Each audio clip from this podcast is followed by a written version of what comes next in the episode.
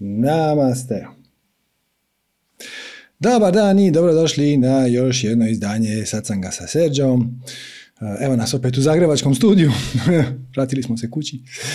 I svašta je nešto imamo i za poručiti i siguran sam imate zanimljivih pitanja, tako da neće nam danas biti dosadno. E, ovako, ajmo mi krenut sa najavama. Zašto ne? Velika stvar se događa uskoro. Znači, uskoro, to vam je 11.5. da budemo precizni, kreće Flow Summit 2022. Možda Flow Summit Croatia je puno ime.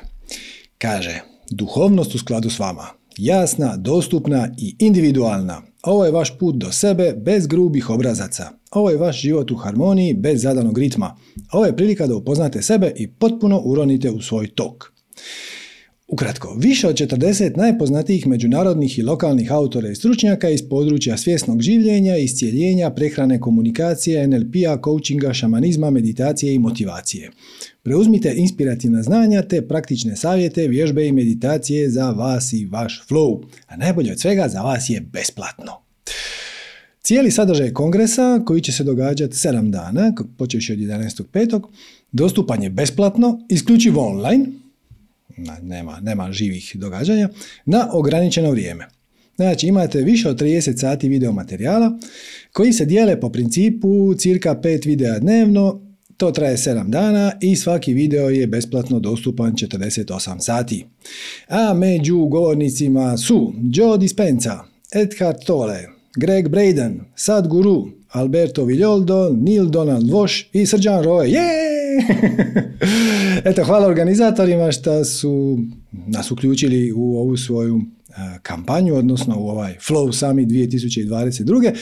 Još ćete dobiti sve informacije na vrijeme, detaljno, ali evo, čisto ako ste nestrpljivi, prijavite se besplatno na preko linka cli.re kroz flow. Ovo je kratki link koji smo mi napravili, koji će vas odvesti na stranicu sa prijavom i oni tamo nešto broje koliko je koji predavač doveo svojih ljudi, pa tako da evo, radite nam i malu uslugu tako što se spojite preko eh, što se prijavite preko cli.re kroz flow, ali naravno možete i, mislim da je flowsummitcroatia.com ili tako, samo zguglajte, odmah vam izađe prvi. Znači to vam počinje za cirka dva tjedna, 11.5. Traje 7 dana, raspored će biti objavljivan i mi ćemo najavljivati i na našim Viberima i na Facebookima i tako dalje. E, moj dio je šesti dan, čini mi se, e, u trajanju od nekih 45 minuta. Još mi nisu potvrdili da li je video koji sam snimio zadovoljava njihove standarde kvalitete, prepostavljam da da, ispao je dosta dobro, meni se čini. Tako da, evo, zabilježite u svoje kalendare, to vam traje 7 dana i svaki video je besplatan samo 2 dana. E, neko pita na četu, jel to idu prijave preko Unity Croatia? Ja mislim da da. Ali iskreno, još je taj sustav za prijave, onako, malo je u, u pokretu. Stvari se rješavaju u hodu. Tako da mislim da da.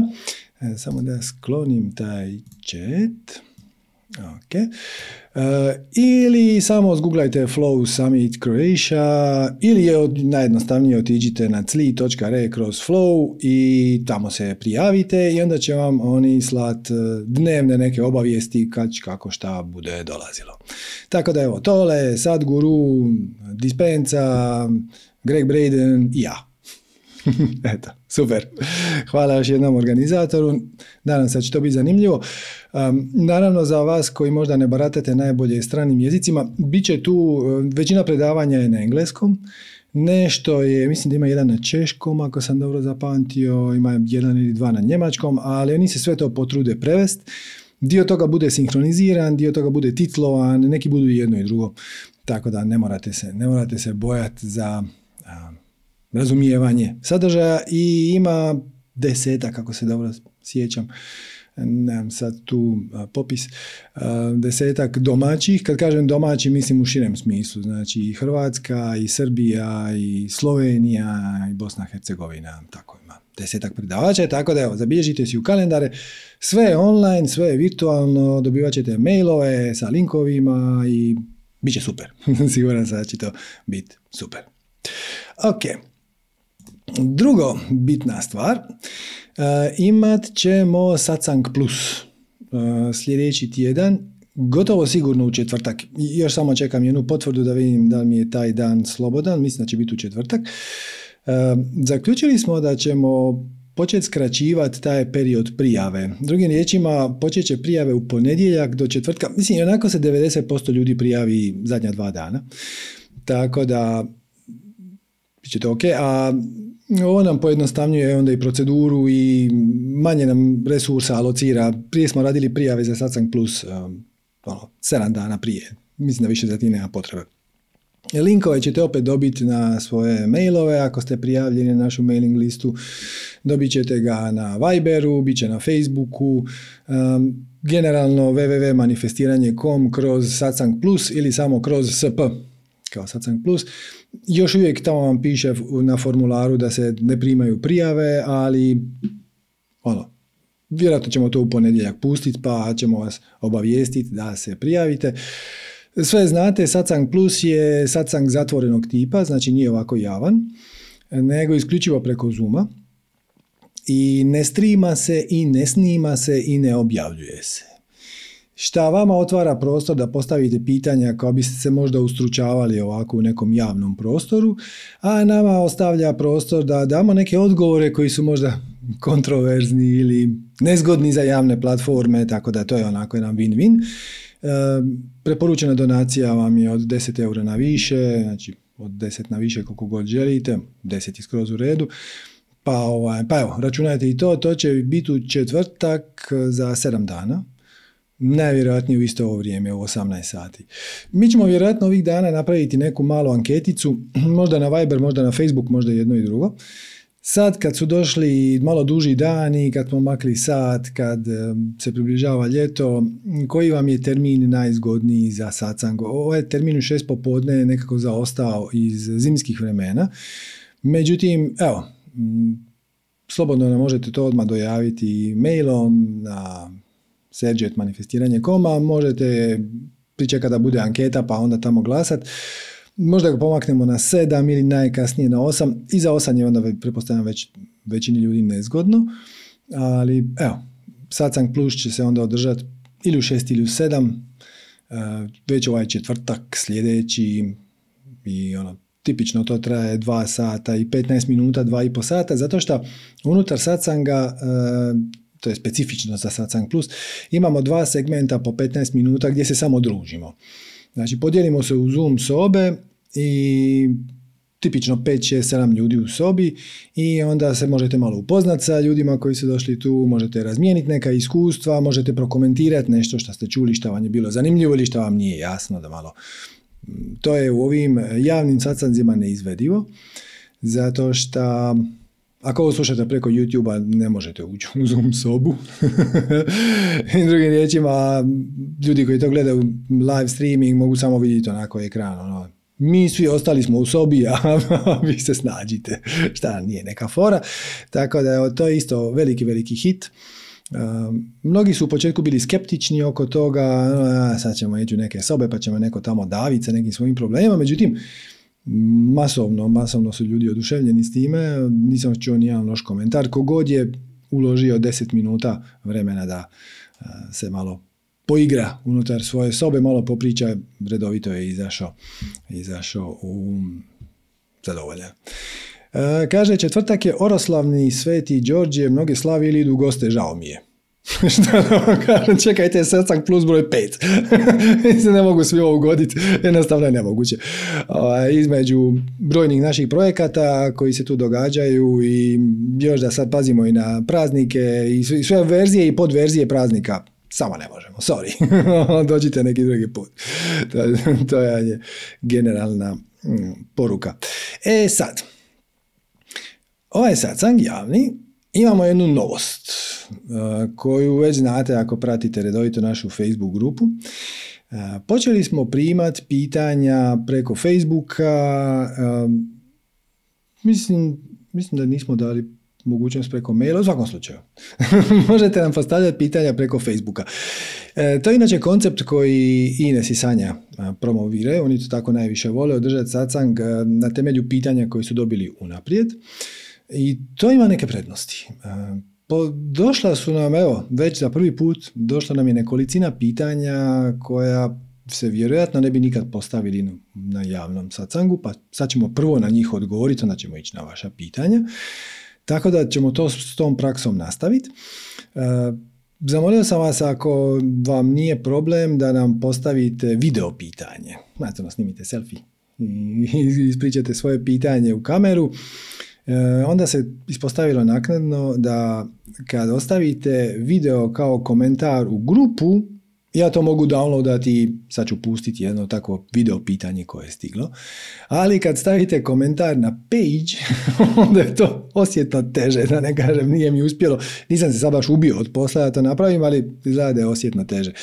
Tako da, od sada, evo, ako želite postaviti neko pitanje, ja ću tipično par dana prije javnog satsanga napisat, evo, krenite sa vašim pitanjima za ovaj satsang, samo stavite komentar, ja ću probrat, principu ćemo probati odgovoriti što više, mm, ali pa ćemo vidjeti kamo će nas to odvesti. Ok, ajmo mi onda proći malo ta pitanja. Kaže ovako, pita Ivana, ako je svemir sve što jest, kao što tvrdite, u svim zamislivim varijantama paralelnih realnosti, postoji li i ona paralelna realnost u kojoj zakoni kreacije ne vrijede? Znači, ako je svemir sve što jest, u svim zamislivim varijantama paralelnih realnosti, postoji li ona paralelna realnost u kojoj zakoni kreacije ne vrijede? Naravno da ne. Zato što sve što je unutar kreacije e, podliježe zakonima kreacije. Samo pitanje je oksimoron. To je kao da kažete da li postoji neki mršavi debeljko. Ako je debeljko, onda nije mršav. Ako je mršav, onda nije debeljko. E, međutim, ajmo malo preformulirati ovo pitanje. Znači, da li postoje paralelne realnosti u kojoj vrijede neki drugi zakoni fizike? To da. To da.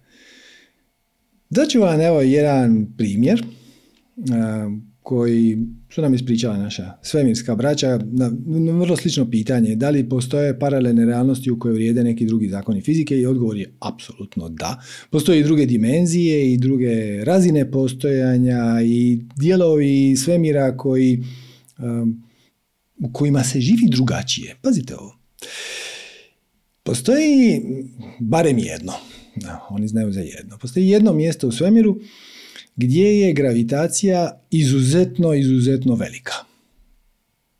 Recimo da je tu unutar crna rupa, nije važno. Znači, postoje mjesta gdje je gravitacija izuzetno jaka.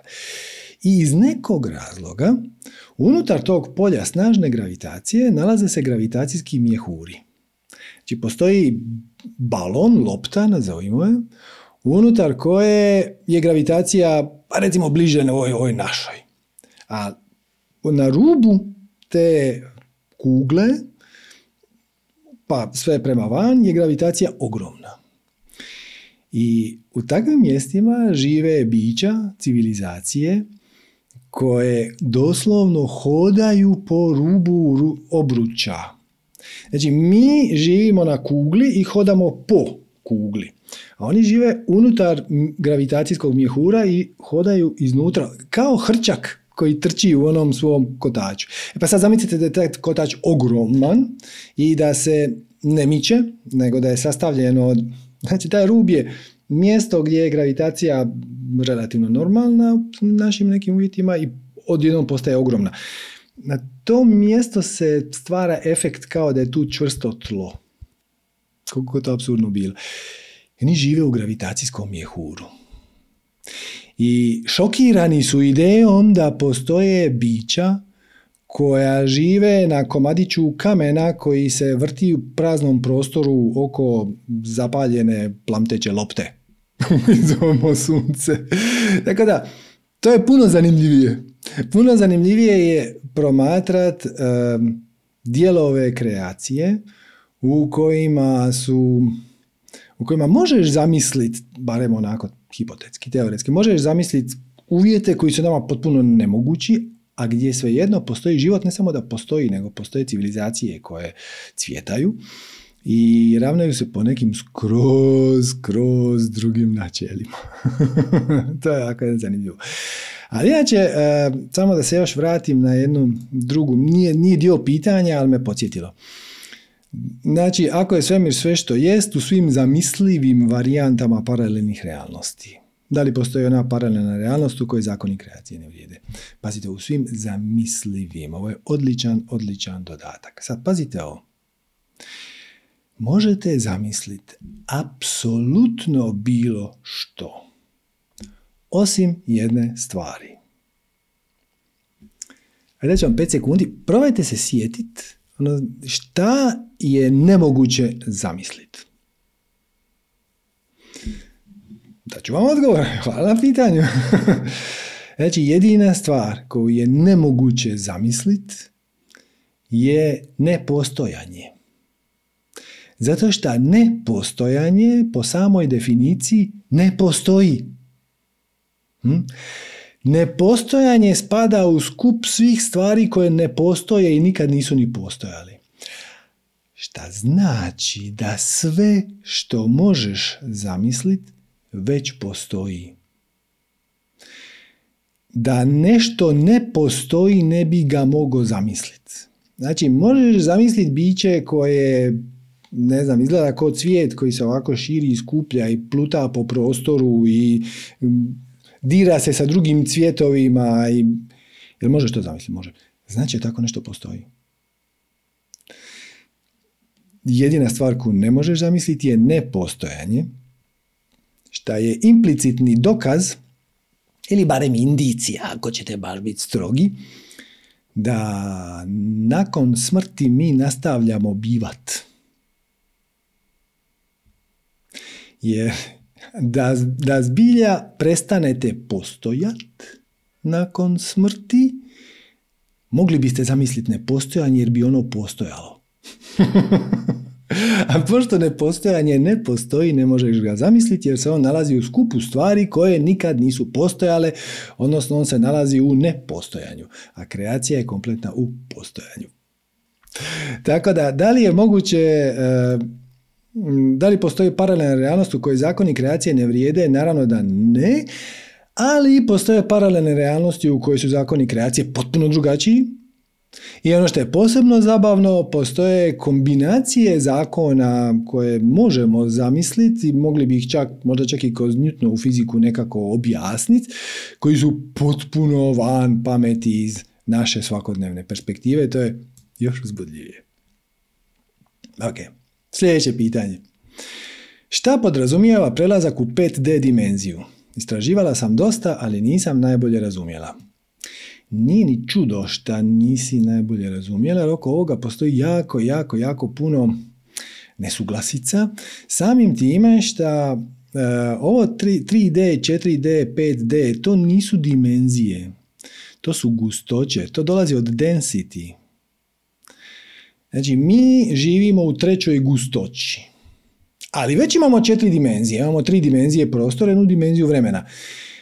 Dimenzije i paralelne realnosti su kao države ili kontinenti unutar većeg skupa koji se zove gustoća. I u najgrublje definiciji, ovo će biti malo neprecizno, ali u najgrubljoj definiciji, uh, u prvu gustoću spada svijet elemenata, minerala, kamenja, ako hoćete, znači svi planeti, zvijezde, kometi, meteori, sam prostor spada u prvu gustoću, vrlo grubo. Druga gustoća je svijet biljaka, opet vrlo grubo.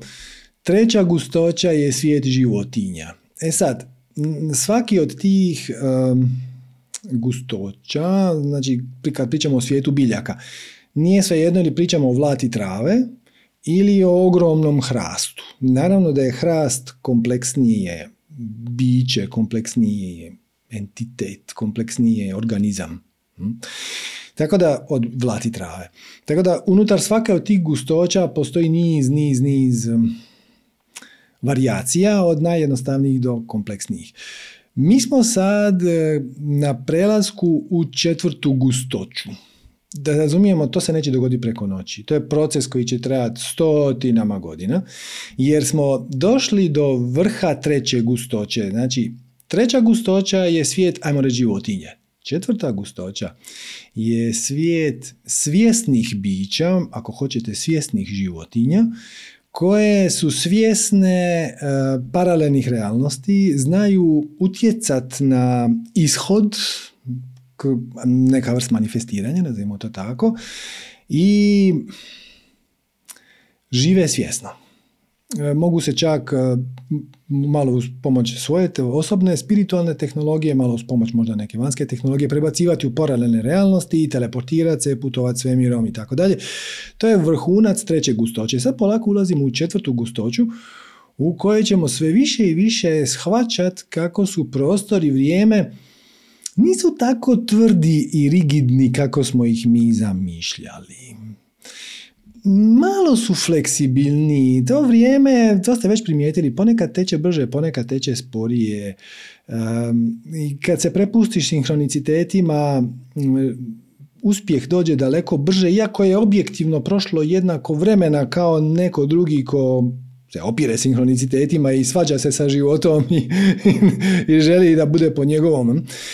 I to je početak četvrte gustoće. Znači, kad dođemo u četvrtu gustoću, s vremenom ćemo postajati sve manje i manje tjelesni.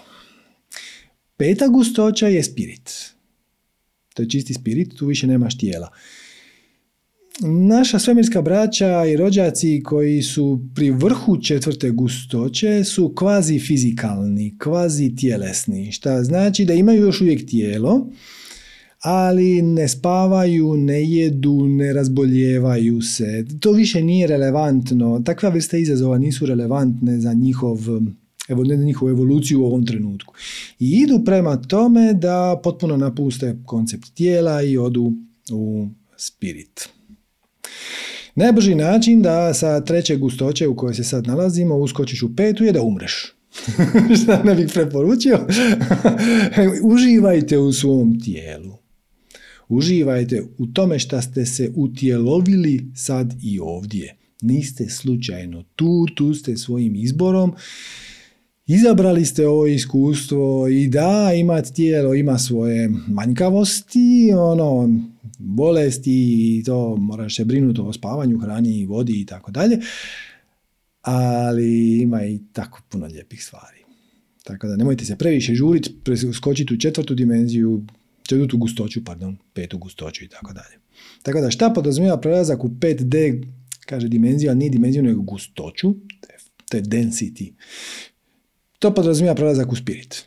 Čet, prelazak u četvrtu gustoću u početku znači puno više fleksibilnosti oko prostorno-vremenskog prostorno-vremenske situacije naše životne i s vremenom sve više i više sinhroniciteta, sve svjesnije i svjesnije upravljanje okolnostima kroz slijedjenje svoju strast, sve to znate i tako dalje. Kaže Duška. U jednom ili dva predavanja kratko je bilo objašnjenje da naše misli nisu naše. Čije su onda i odakle dolaze? Koliko je meditacija tu bitna i utišavanje uma da bi mogli da razlikujemo misli od informacija koje nam dostavlja više ja? Koliko je bitno naše tijelo kao radio prijemnik ili dekoder za misli ili što već primamo. Da, a, mogu bih sad o ovome filozofirati satima. Čije su to misli i odakle dolaze? Mm. Ali ja ću rađe citirati Budu, koji je to sažeo najljepše na svijetu. Rekao je da misli definitivno postoje ali nije sigurno da li postoji mislilac. Meni je tako drago kako on to kaže, nije sigurno da li postoji mislilac. Na isti način, kao što kad pada kiša, kiša definitivno postoji. Mislim, van svake sumnje, nesporno je. Da bi rekli odvjetnici, nesporno je. Ali da li postoji kišitelj? Da li postoji biće koje kiši ili koje, ako ništa drugo, tjera kišu da pada? Zapravo ne, da se samo događa. Tako da, kako točno to funkcionira i čije su to misli i odakle one dolaze, možemo sad tu filozofirati, ali nije posebno važno. Zapravo ono što je važno je pitanje kako se ugoditi, znači kako riješiti, kako, kakve akcije poduzet da bi imao kvalitetnije i inspiriranije misli. Znači, to pitanje i kako ima smisla. A to znate, tako što ste već u višoj vibraciji. Uvijek primaš one misli koje rezoniraju sa razinom svijesti na kojoj već jesi. I ako želiš biti kreativan, inspiriran i tako dalje, moraš biti sretan. I onda dobiješ gorivo, odnosno ideju za dalje, koja će ti na neki kvalitetan način unaprijediti život. Tako da, ona naša filozofija po kojoj se mi držimo u zapadnoj civilizaciji, a to je da bi bio sretan moraš biti uspješan, znači prvo moraš biti uspješan i onda ćeš postati sretan. Zapravo ne drži vodu. Obrnuto je. Prvo moraš biti sretan. I onda ćeš imati kvalitetne, inspirirane misli koja će ti pomoći da budeš uspješan. Jer pretpostavljam da ćemo se složiti da u današnje doba, za razliku od možda samo 200 godina, čak i 100 godina unatrag, naš uspjeh ne ovisi toliko o našim mišićima i o tome koliko ćemo vremena provesti na poslu. Nije poanta raditi više, poanta je raditi pametnije. Uspjeh, pravi uspjeh, dolazi iz kreativnosti i iz inspiracije. Nije toliko vezan za to koliko si ti danas šarafa zavio i jesi li provao na poslu 8 ili 12 sati. Ta vremena su iza nas. Znači sad pravi uspjeh u onom najjednostavnijem smislu, ono poslovni uspjeh.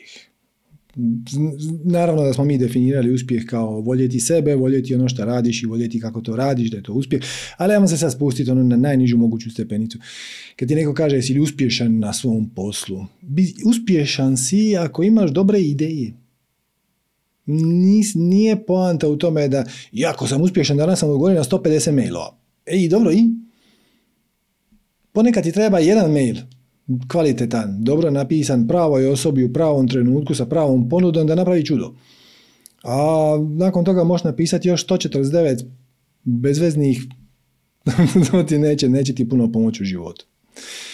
Koliko je meditacija bitna i utišavanje uma da bi mogli da razlikujemo misli od informacija koje nam dostavlja više ja. Više ja vam dostavlja vibraciju. Znači više ja vam ne dostavlja direktno misli, više ja će vam dat energiju, vibraciju uzbuđenja vezano za akciju koju biste vi trebali poduzeti, znači on komunicira s vama energetski, frekvencijski i kad ste vi kad slušate svoje više ja, odnosno slušate svoje srce, odnosno slijedite svoju strast, odnosno u svakom času od svih stvari na kojima možeš poduzeti akciju, poduzmeš akciju nad onom koja ti taj čas izgleda najuzbudljivija. Bez ikakvih očekivanja, inzistiranja, bez ikakvog forsiranja i tako dalje. To znači slušati svoj unutrašnji glas. I onda će se pojaviti misao koja rezonira sa višom razinom svijesti na kojoj se već nalaziš. Tako da meditacija je bitna da te ne bi ego odvuko, bitna je da ne bi trošio metal, mentalne resurse na brigu, na tjeskobu o neizvjesne budućnosti, na traume iz prošlosti i tako dalje i tako dalje, nego da bi bio u sadašnjem trenutku i fokusirao se na sad i ovdje, jer ništa nije važnije od onoga šta je sad i ovdje. To je, I onako je to jedina stvar nad kojom možeš poduzeti neku akciju. Samim time je najvažnija. Ali ništa nije važnije od bivanja sad i ovdje. Samim time meditacija je bitna. Bitna je kao alat za utišavanje uma, odnosno za ne vjerovat uh, glasu ega koji će stalno ko hiperaktivno četverogodišnje dijete trčati oko tebe i paničari, da, ajmo sad ovdje, ajmo sad ovdje, zašto nismo, zašto... E, ako se ako slušaš taj glas i poduzimaš akcije vezane na njega, onda si u ozbiljnoj nevoli. E sad, kako ćeš točno, kućeš točno tehniku iskoristiti da bi se fokusirao u sadašnji trenutak, meditacija je svakako jedna od njih, ima i drugih. Ok. O, onda imamo jedno, jedno video pitanje. Jedno video pitanje, evo, pa ću vam ga ja pustit, pa ćemo ga onda prokomentirati. Pozdrav Srđane i pozdrav svima u grupi. Mene bi zanimalo sljedeće. U ovom trenutku mi je savršeno jasno da su uzrok svake patnje prijanjanje i odbijanje. E, Došao sam do razine svijesti kad, e, kad znam, kad prijanjam na nešto, kad odbijam. Međutim, i dalje mi to uzrokuje patnju. E sad, mene bi zanimalo kako u trenutku kad osvijestimo da smo vezani za neku osobu ili osjećaje iz prošlosti, kako to otpustiti, kako to da nam više ne proizvodi patnju i kako će se općenito ne vezati za, za osobe i za osjećaje ili bilo šta da nam ne proizvodi patnju. Hvala. Dobro, ovdje ima puno pitanja. Dakle, za početak kažeš da si svjestan da ti prijanjanje i odbijanje proizvodi patnju. E, ali onda sam sebi skočiš u usta. Zato što kažeš, ja sam svjestan da mi to proizvodi patnju i sad se ne, ne bih htio vezivat. Svačeš, kad se ne želiš vezat, odbijaš vezivanje, to je isto oblik odbijanja. Malo, malo abstraktna, pa ću vam ispričati jednu budističku priču. Kaže, priča da je nekakav čovjek, neki gospodin, uh, imao tisuću pitanja koje je htio postaviti nekom mudracu. I onda on išao po svijetu i na, svi su mu govorili potražiti budu, on će ti na to sve moći odgovoriti. I sad on hoda, hoda, hoda i konačno nađe on budu kako sjedi ispod nekakvog stabla, meditira i pita ga dobar dan, oprostite, mogu li vas nešto pitati? Možete li mi pomoći? Kaže Buda, pa ne znam, ajmo, ajmo vidjeti. I sad ovaj krene, žena, djeca, problemi, sve krva i to sve skupa. Kaže Buda, pa tu vam ne mogu pomoći. Ovo je to malo iznenadilo, znaš. Ovaj, pa kaže, a dobro, posao, klijenti, lova, kaže Buda, pa ni tu vam baš ne mogu pomoći. Pa evo ga to iznenadilo. Krene on po zdravlju, pa je moje zdravlje, pa žena, pa sve, sve, sve, sve. Kaže Buda, pa znate šta, ni tu vam ne mogu pomoći. Kaže, pa dobro, šta, šta, šta, zašto, zašto vi onda ste tu kao neki mudar čovjek, a ništa ne znate? Ali Buda, gledajte, dokle god ste živi, imat ćete sto problema. I to vam ja ne mogu puno pomoći, ali ja vam mogu pomoći oko onog sto prvog. O, je li? A koji je moj sto prvi problem? Pa vaš sto prvi problem je što pokušavate riješiti prvih sto.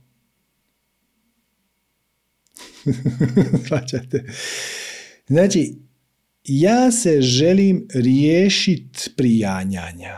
Je oblik prijanjanja na neprijanjanje. Samo na meta nivou. Ja ne želim da mi se pojavljuju prijanjanje i odbijanje, jer ja ne želim patnju je oblik odbijanja. Odbijanja patnje. Ista ona patnja koja izlazi iz prijanjanja i odbijanja sad hrani samu sebe pokušavajući prioniti na nešto što želi i odbiti na nešto što ne želi. Znači ja bih htio imati mirniji život, ja ne želim patnju. Ja bih htio nemat prijanjanje i odbijanje, ali to je prijanjanje. e sad, kako to riješiti? Tako što prihvatiš. Toliko je jednostavno. Toliko je jednostavno. E, Antonio ovdje, Antonio obje. Antonio ovdje spominje kako ne prijanjati na ljude, kako ne prijanjati na voljene osobe. Pretpostavljam da je, to se može preformulirati kao kako ne biti ljubomoran, na primjer, ali ima i drugih oblika prijanjena na ljude koji nisu nužno ljubomora. Tako što ti je svejedno. Da li znaš van svake sumnje da će ti život donijeti upravo one izazove koji ti trebaju u trenutku kad ti trebaju da bi mogao napredovati oskrivati više od samome sebi i tako dalje. Ako vjeruješ u to, onda to šta, čega se ti pribojavaš, recimo da će, ti cura ostaviti, samo prihvatiš i kažeš da, možda će me i ostaviti. Ako me ostavi, to je neki sinkronicitet. Možda za mene, možda za nju, možda za nekog trećeg. I znat ću se s time nositi u trenutku kad ta situacija se pokaže, a do tada se neću briniti oko nje. Jer ako se brinem oko nje, šta je oblik prijanjanja na osobu, onda ću postati posesivan, onda ću postati čangrizav, onda ću postati sitničav, onda ću postati detektiv, ono, a di ti sad izlaziš, pa šta nije malo kasno za izlazak iz kuće, a kad se vraćaš i ja, rekla si doću dva, sad je dva i deset i tako dalje. I time hraniš upravo ono što želiš izbjeći. Jer ako postaneš ljubomoran, veća je šansa da ćeš doista biti napušten nego ako ne. I to znači postupati iz perspektive samopouzdanja, a ne iz nesigurnosti.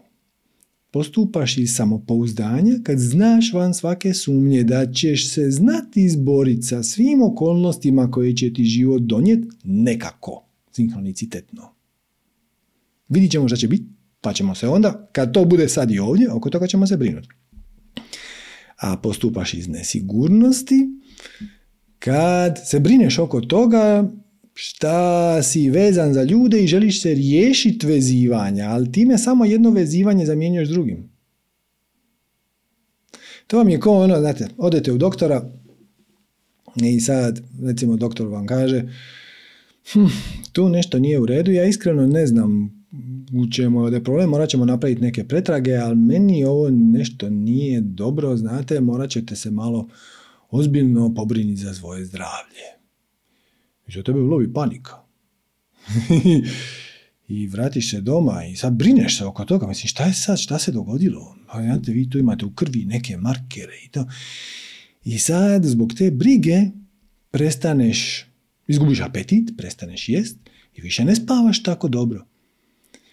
I onda, naravno, u jednom trenutku shvatiš vrlo brzo da niti jedeš, niti spavaš kako treba i da to sigurno nije dobro za šta god da se događa u tvom organizmu i onda se počneš brinet, brinut zato što se brineš. Ja se ne želim brinut zato što se brinem, zato što sam... I onda se možeš brinuti zato što se brineš, zato što se brineš, zato što se brineš. I taj krug nema kraja. Jednostavno to prihvatiš. I kažeš ono, ke sera, sera. Šta bude, bit će, šta mi život donese u trenutku kad mi donese sigurno ću zato u tom trenutku biti kvalificiran. Sigurno je to neki oblik sinhroniciteta. Ne znači da ću taj izazov moći riješiti iz rukava. Možda će trebati konzultacija, pomoć, učenje, vrijeme, neki oblik discipline, možda ću morati promijeniti prehrambene navike, šta god, možda ću morati preseliti neku drugu zemlju. Ali u trenutku kad se to desi, ćemo vidjeti. A do tada brinut se nema preveliku svrhu samo prihvatiš. Prihvatiš za početak tu situaciju, a onda odeš i korak dalje. Pa onda prihvatiš tu osobu u cijelosti.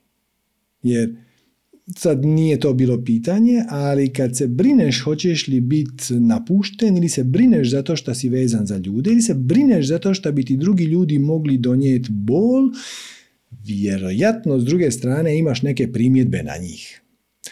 A to sve skupa dolazi iz toga što imaš primjedbe na sebe. Ej, prihvatiš samog sebe. Prihvatiš ljude oko sebe. Prihvatiš tu situaciju takva kakva je i vidiš šta će se dogoditi. I time si drastično smanjio šansu da se da te neko povrijedi, a ako te povrijedi, znaš šta? Nema veze. Pa šta kad te povrijedi? Pa šta, šta nikad te nijedna cura nije ostavila, nikad nisi imao slomljeno srce. Ako nisi, možda je vrijeme da počneš. I onda kad shvatiš da si to preživio, više se oko toga nećeš brinuti. Ono, gle, i ona prva me ostavila, preživio sam. Ako me ovo ostavi, napravit ću najbolje što mogu. Ne znači ono da ako ona kaže, znaš, ja sa našom vezom nisam zadovoljan, ti kažeš, aj bog. Naravno da ćeš ući u iskrenu komunikaciju, vidjeti jer i to je sinkronicitet.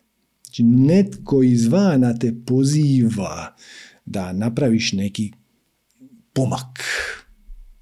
To je isto oblik sinkroniciteta. Zahvališ mu se, prihvatiš taj komentar kao poklon. Ako tvoja draga ima potrebu subotom ići plesat tango, a tebi se to baš ne da jako, a njoj je to bitno, odeš plesat tango. I zahvališ joj se na tome što ti je uopće izgovorila, meni jako fali to šta. Mm, jer sad joj možeš dati poklon, a poklon je što ćeš ići njom tango.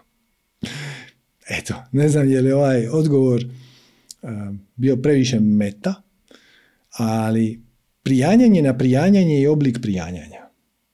Odbijanje na odbijanje je oblik odbijanja. Isto tako odbijanje prijanjanja je odbijanje i prijanjanje odbijanja je, je prijanjanje. Tako da sve to u istu kategoriju. Sve to ide u istu kategoriju. I samo se opustiš. Hm? Ok, ajmo dalje. Aha. Kaže, u jednom od predavanja spomenuo si intuitivno znanje. Da li može malo više primjera na tu temu? Kroz povijest imamo mnogo primjera kako informacije intuitivno dolaze kroz nas. U kakvoj vezi su sinhroniciteti sa intuicijom?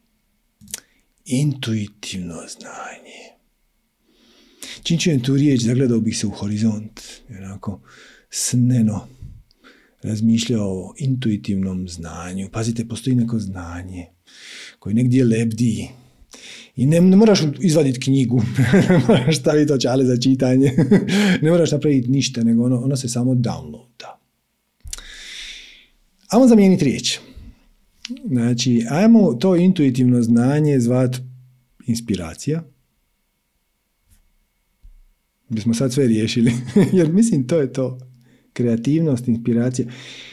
To je intuitivno znanje kako pristupiti nekoj situaciji koju do sad još nisi imao u životu. Što to nije oblik intuitivnog znanja. Postoje i downloadi. Uh, download dobiješ kad ti treba. Ne možeš ga isforsirati. Niko te ne može naučiti ono, ti sad želiš znat voziti helikopter.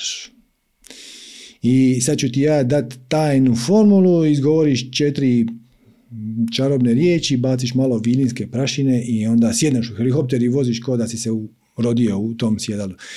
Ne baš, ali ako te neka tema zainteresira i potiče ti radoznalost i uzbuđenje i veselje i kreneš to proučavat, postoje trenuci, odnosno milestone kad shvatiš da taj tvoj učitelj kojeg slušaš već šest mjeseci na youtube i do sad si jedva spajao kraj s krajem, jedva si lovio to njegovo gradivo, sad je jedan put to nekako logično. Da, naravno, kako drugačije? To je to. Čestitam, dobio si download.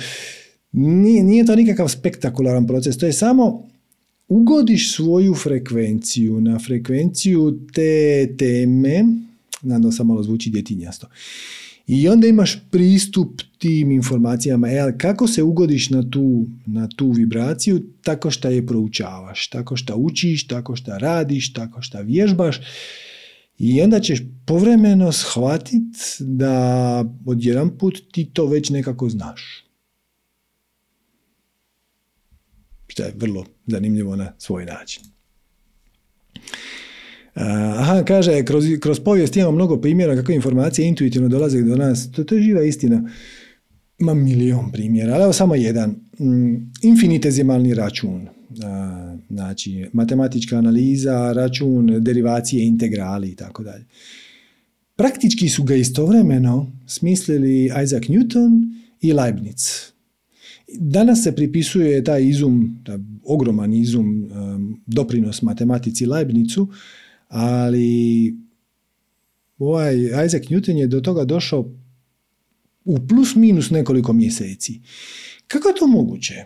Znači, matematika je postojala 3,5 tisuće godina prije toga. I onda dođe trenutak kad dva čovjeka koji se praktički ne poznaju, mislim čak da se nisu nikad ni vidjeli, koji žive 700 km daleko, jedan je u Engleskoj, jedan je u Austriji ili Njemačkoj, nisam siguran, dođu do istog netrivialnog mehanizma. Da, zato što je razina svjetskog poznavanja matematike došao do točke da je bilo, taj, taj sljedeći korak je bio spreman. taj sljedeći korak je bio spreman i najveći umovi koji su došli do razine na koja je opće u tom vremenu postojala su napravili taj sljedeći korak praktički istovremeno. Šta se naravno ne može objasniti uh, racionalno. Ajmo dalje. Aha, Kaže Leonardo, postoji li način za mjerenje inteligencije na univerzalan način? Da li naš IQ odražava pravu inteligenciju? Ne. Mi imamo izuzetno usku definiciju inteligencije. Pravu definiciju inteligencije je dao Erwin Schrödinger. Znate Schrödingerovu mačku. E, taj Schrödinger. Taj Schrödinger je 20 i par godina kasnije, nakon svoje legendarne Schrödingerove mačke, napisao jedno filozofsko dijelo. I u njemu postoji jedna rečenica, koju sam mislim već par puta i citirao. kaže, ukupan broj umova u svemiru je jedan. Ili u originalu, total number of minds in the universe is one. Postoji samo jedan um. Postoji samo jedna inteligencija. Svi smo mi samo aspekti te inteligencije. Na sličan način kao kad idete spavat, sanjate možda sebe u tom snu i možda stotine tisuća ljudi. Možda su u svom snu vi na nogometnoj utakmici. Ako ima 50 tisuća ljudi i još 20 ljudi dole koji trče za napuhanom loptom. Odakle su ti ljudi došli? Ko ih je stvorio? Stvorio ih je taj jedan um spavača. Okay. Na isti način mi smo svi dio jednog uma. I kad mi testiramo IQ, mi testiramo nešto što mi pretpostavljamo da je inteligencija, a to je vješto baratanje brojkama, geometrijskim oblicima i ne znam, snalaženje u prostoru. Mm, sve je to ok. Ali šta je sa drugim vrstama inteligencije? Imate ljude koji su genijalni kuhari, koji sastave obrok iz namirnica koje možda čak i nikad nisu prije vidjeli iz egzotičnog voća kojima padne na pamet dodat malo karija na lubenicu i to bude genijalno. On sad izmislio, ako napravite, ako to napravite, budete dobro, javi mi, javite mi kako ide kari na lubenicu. Što to nije oblik inteligencije? Što nije oblik inteligencije Mozart, koji je ono u šestoj godini radio genijalne kompozicije. Ja ne znam da li bio na današnjem testu inteligencije briljirao, onom koji radi Mensa. Možda da, možda ne, vjerojatnije ne. Njegova inteligencija je druge vrste. Postoje ljudi koji su genijalni u komunikaciji s djecom. To su sve samo aspekti jedne univerzalne inteligencije i ključno je da ovo shvatimo sad jer se nalazimo u strašno važnom trenutku. Mi smo na pragu toga da napravimo ono što mi zovemo umjetna inteligencija. Nema umjetne inteligencije. Može postojati prijemnik za inteligenciju kojeg je napravljen ha, na umjetan način. Morati ću se na to, to je isto jako upitno da li je to umjetan način. I svaka inteligencija po samoj svojoj prirodi želi, e, gleda širu sliku. Naš kolektivni strah da ćemo mi napraviti umjetnu inteligenciju koja će nas zaključiti da smo mi e, njoj neprijatelji i onda nas poubijat, šta je tema brojnih filmova od Terminatora nadalje, Skyneta i tako dalje, je preglupa. To se može desiti isključivo. Ako mi u našoj beskrajnoj bahatosti tom uređaju koji će u jednom trenutku postati dovoljno kompleksan da može da može kanalizirati, da može prihvatiti, da može mm, iznjedri, da može postati aspekt univerzalne inteligencije. E, ako mi na njega stavimo ograničenja i onda mi kažemo, slušaj, ok, drago mi je, ja sam Seđo, ti si HAL 9000, super, ja sad želim da ti smisliš kako ćemo mi poraziti one tamo. E, to je ozbiljan problem, zato što iz perspektive univerzalne inteligencije to je preglupo. To je da se tvoj bubrek svađa sa tvojim plućima. Bojan bubrek kaže drugome, znaš šta ćemo sad, da ćemo napašćemo pluća. Glupo je. Sve je jedna cijelina. Prava inteligencija je ona koja vidi širu sliku, koja svaća da smo svi mi jedno. I uskoro ćemo biti u stanju napraviti umjetan uređaj, znači uređaj koji ćemo nekako isproducirati vjerojatno na Tajvanu u Taiwan Semiconductor Company, TSMC, kako se zove, u tri nanometarskoj tehnologiji, tako nešto, kvantno računalo, nemam pojma, koje će biti dovoljno kompleksno da može prihvatiti u sebe dovoljno dovoljnu količinu univerzalne inteligencije da mi možemo to smatrati kao svjesno biće. Okay. Ali to je sve već postoji. A sad samo da se vratim na ono umjetna inteligencija. Nema umjetne inteligencije e, čak ni u obliku uređaja kojeg je neko napravio. Pazite ovo. Znači, mi smatramo da smo mi, sad ćemo mi to komunicirati, da li se mi moramo vratiti prirodi, da li bi trebali više vremena boraviti u prirodi, da li smo se mi odvojili od prirode. Ti se ne možeš odvojiti od prirode, ti jesi priroda. Na isti način kao što ptica jest priroda, nije ptica dio prirode, dodatak šumi, ona jest priroda, mi jesmo priroda. I ako ideš šumom i vidiš tablo, kažeš ok, to je priroda.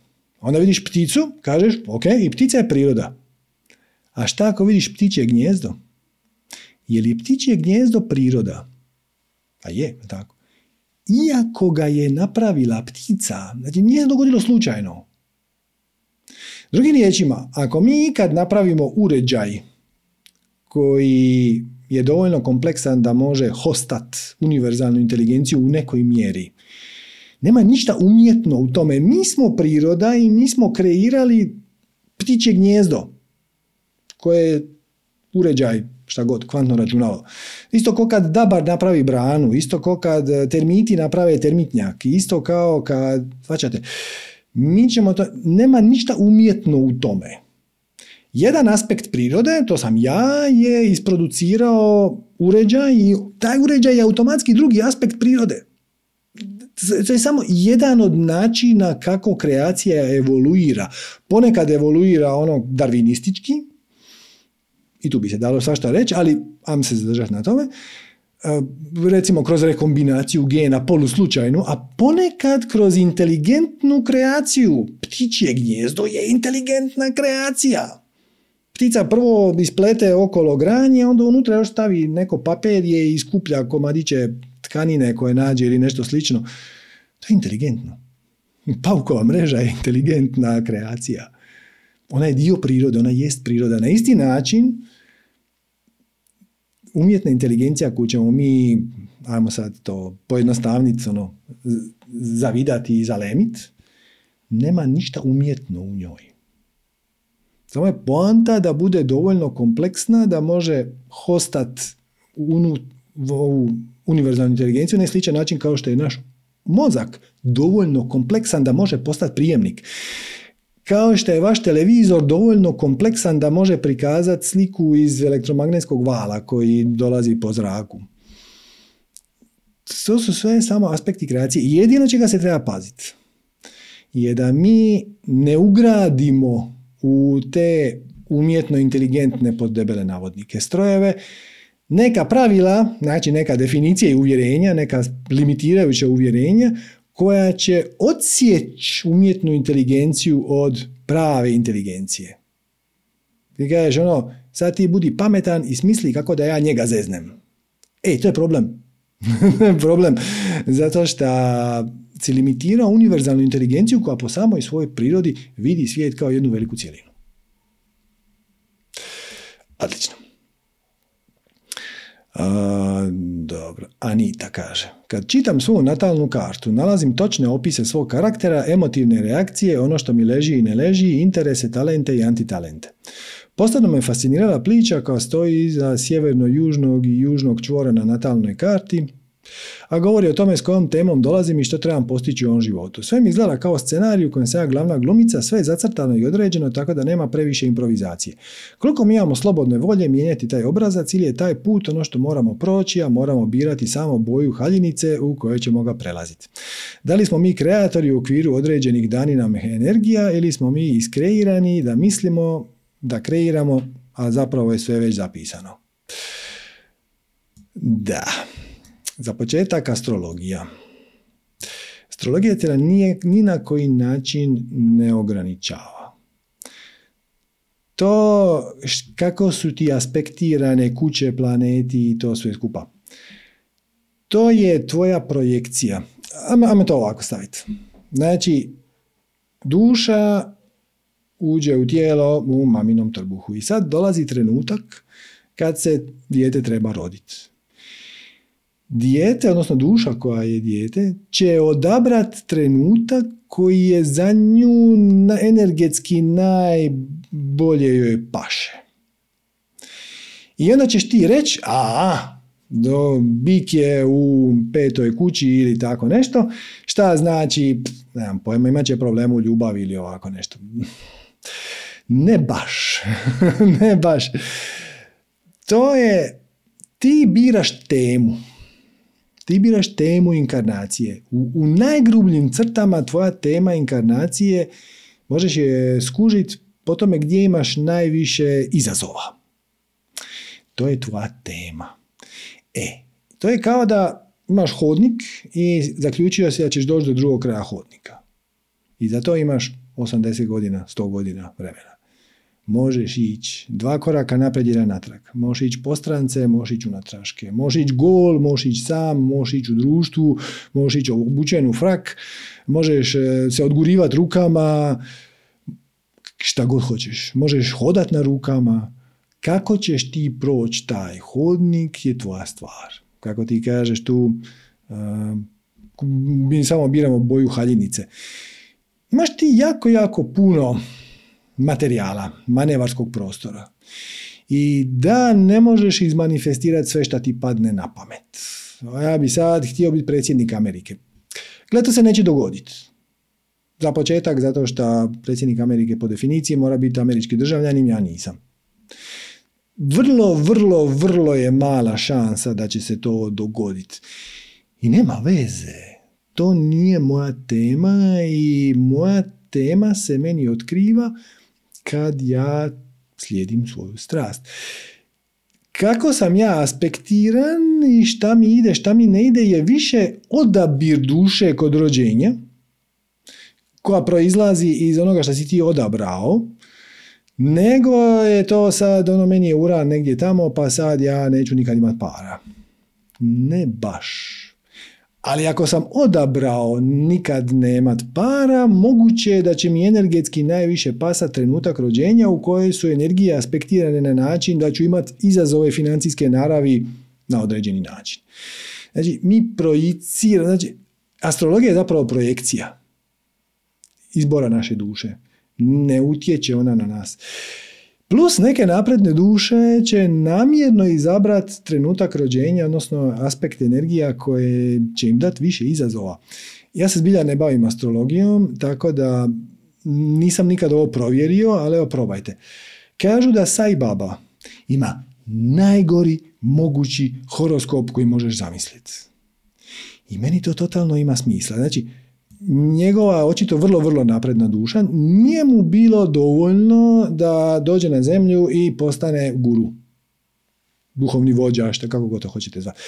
Nego je još, to, to se bi zakiselio. Odabrao je takve definicije uvjerenja, takve energije, takav trenutak, da mu to ne bude nimalo jednostavno, da to bude još, još teže. On je po svemu sudeći, kako kažu ljudi koji su pročitali njegov horoskop, treba biti bahat, arogantan, materijalist e, i tako dalje. E, znači, ta napredna duša je rekla, ok, znam da mogu doći dole i postati duhovni vođa i napraviti značajnu promjenu u životima mnogih ljudi. Nije to dosta.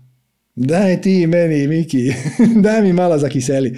Daj da ja moram, da mi taj put ne bude lak. To vam je kao kad igrate neku igru na kompjuteru, na mobitelu i onda vas pita na početku da li želite da igra bude jednostavna, srednje teška, teška ili nerješivo. Ako igru igraš dovoljno dugo, na onom prvom nivou ti je dosadno.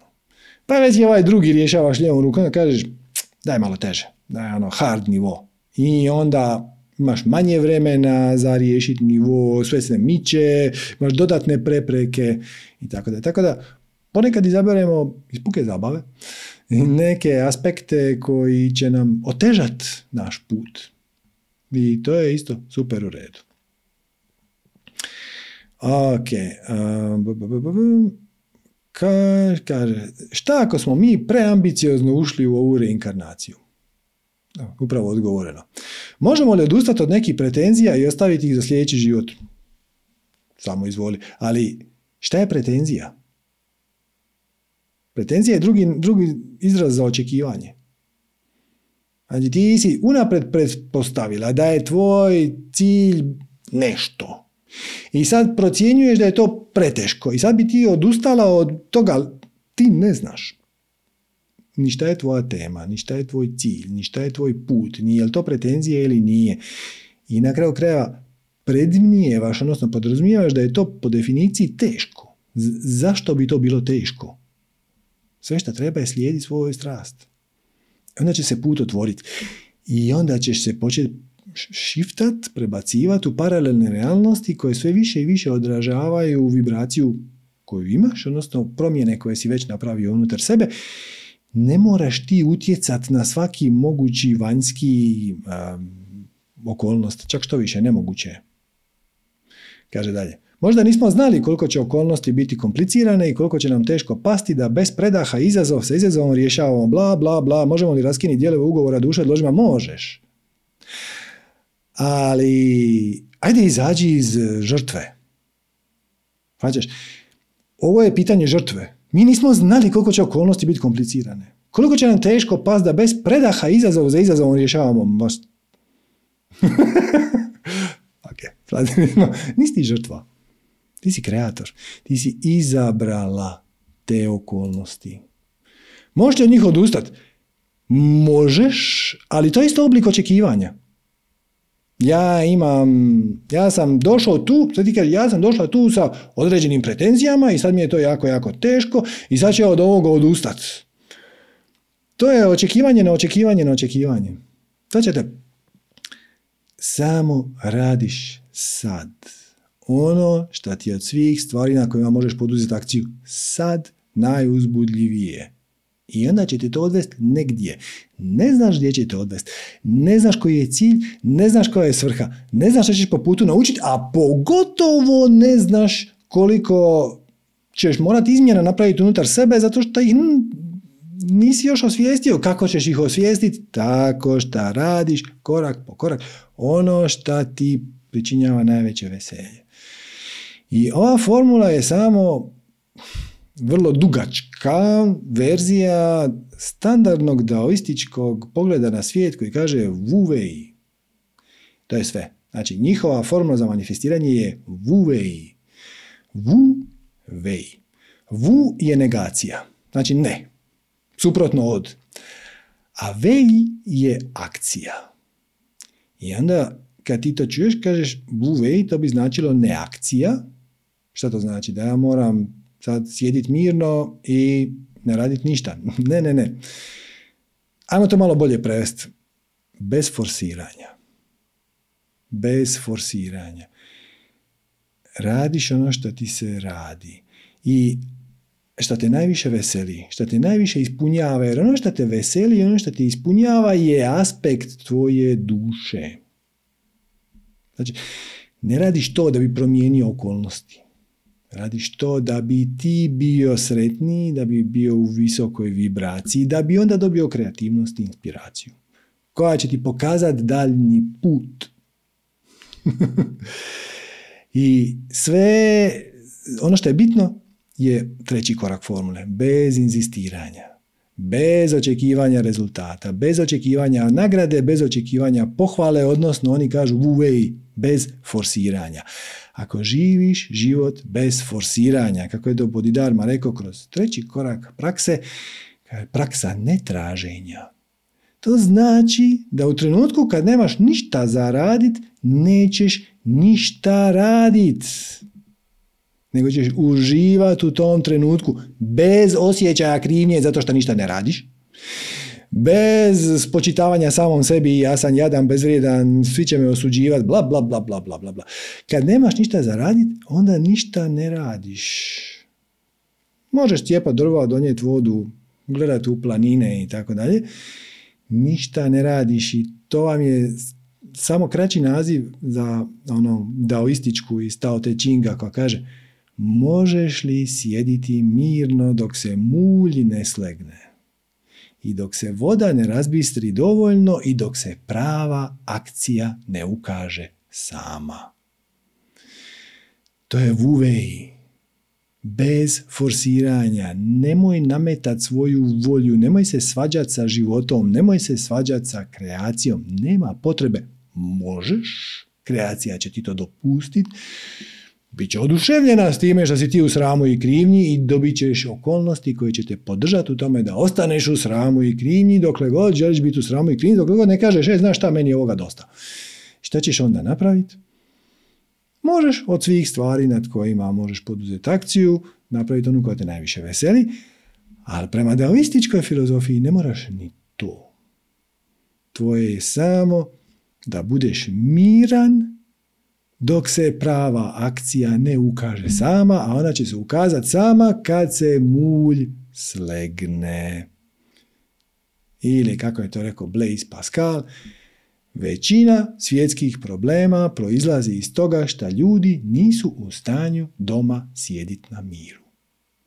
Nego onda umjesto da sjede doma i gledaju u planine ili uživaju u prirodi ili pročitaju knjigu ili popričaju sa svojom ženom ili se poigraju sa svojom djecom.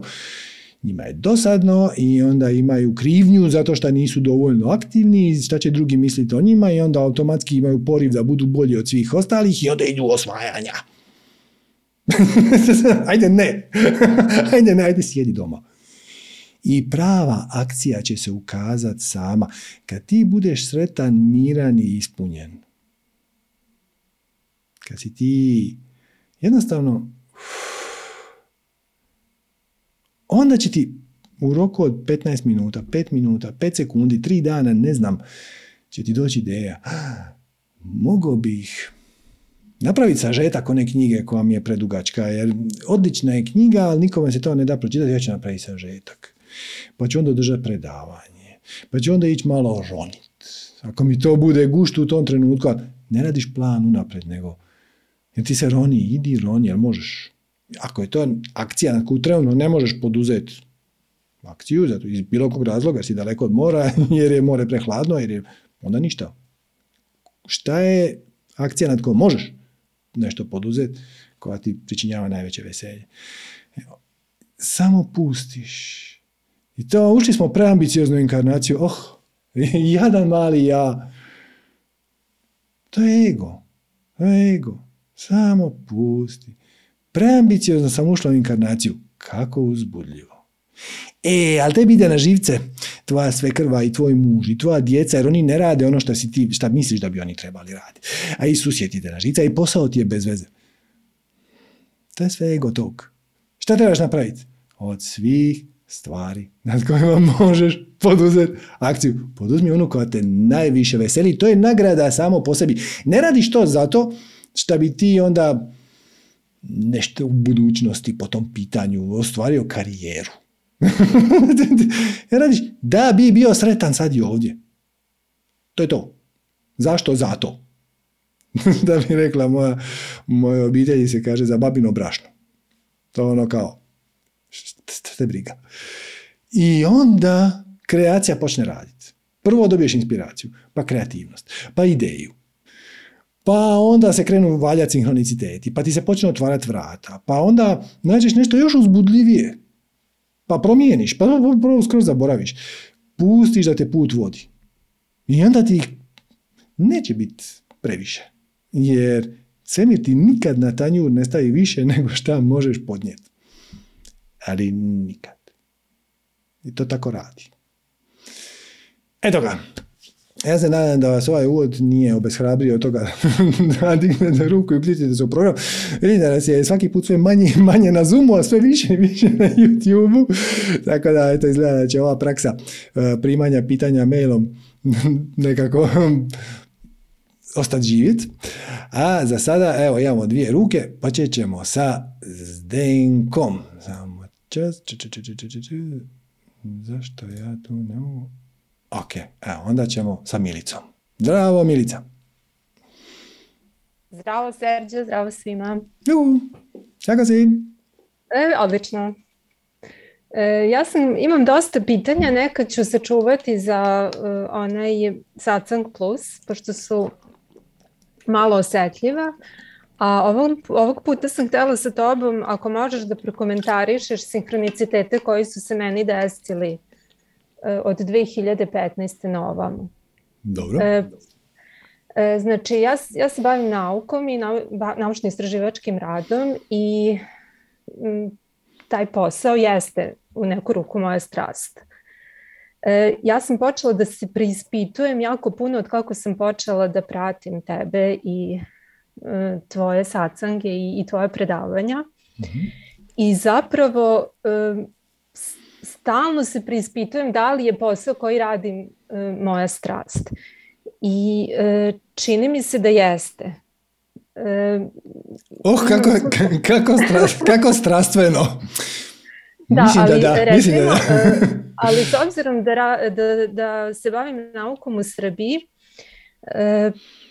to je onako dosta, dosta je teško i 2015. sam sa koleginicom odlučila da probamo nešto, da, da se, zapravo da se oprobamo u nečem što se do, do, do tada nismo o, ovaj, do, dokazali. I krenuli smo da pišemo jedan e, projekat e, i zapravo meni u tom trenutku kada smo krenuli nije bila to strast. Bio mi je izazov zato što je bilo nešto novo. Ali e, usput e, zapravo vrlo brzo posle desetak dana e, to je bio proces koji je trao jedno tri meseca sam ja shvatila da mene to onako vrlo vrlo se ložim na taj ceo proces zato što sam morala da mnoge stvari naučim i pročitam i na kraju je to ispalo onako, kada sada gledam i, i čitam taj tekst, prosto ne verujem da smo ga mi napisale. Mm -hmm. Ove, ovaj, I imali smo sreću da je on izabran za, za finansiranje i onda su krenule da se dešavaju sinhroniciteti, počeli su da dolaze e, e, ljudi e, potpuno novi i, i e, naučnici sa kojima smo mi sarađivali iz inostranstva koji su sada već moji prijatelji, -hmm. a isto tako i čitava, čitava armija ljudi ovde oko mene koje, koje sam ja um, tada zbog aktivnosti koje smo morali da, da sprovedemo ovaj, upoznala. I stvarno je to onako bio jedan kreativan, izazovan e, proces, ali isto tako dosta stresan. E, zato što E, trebalo je tu e, jako puno logistike, a mi tu logistiku nismo imali na nivou institucije u kojoj smo ovaj, radili.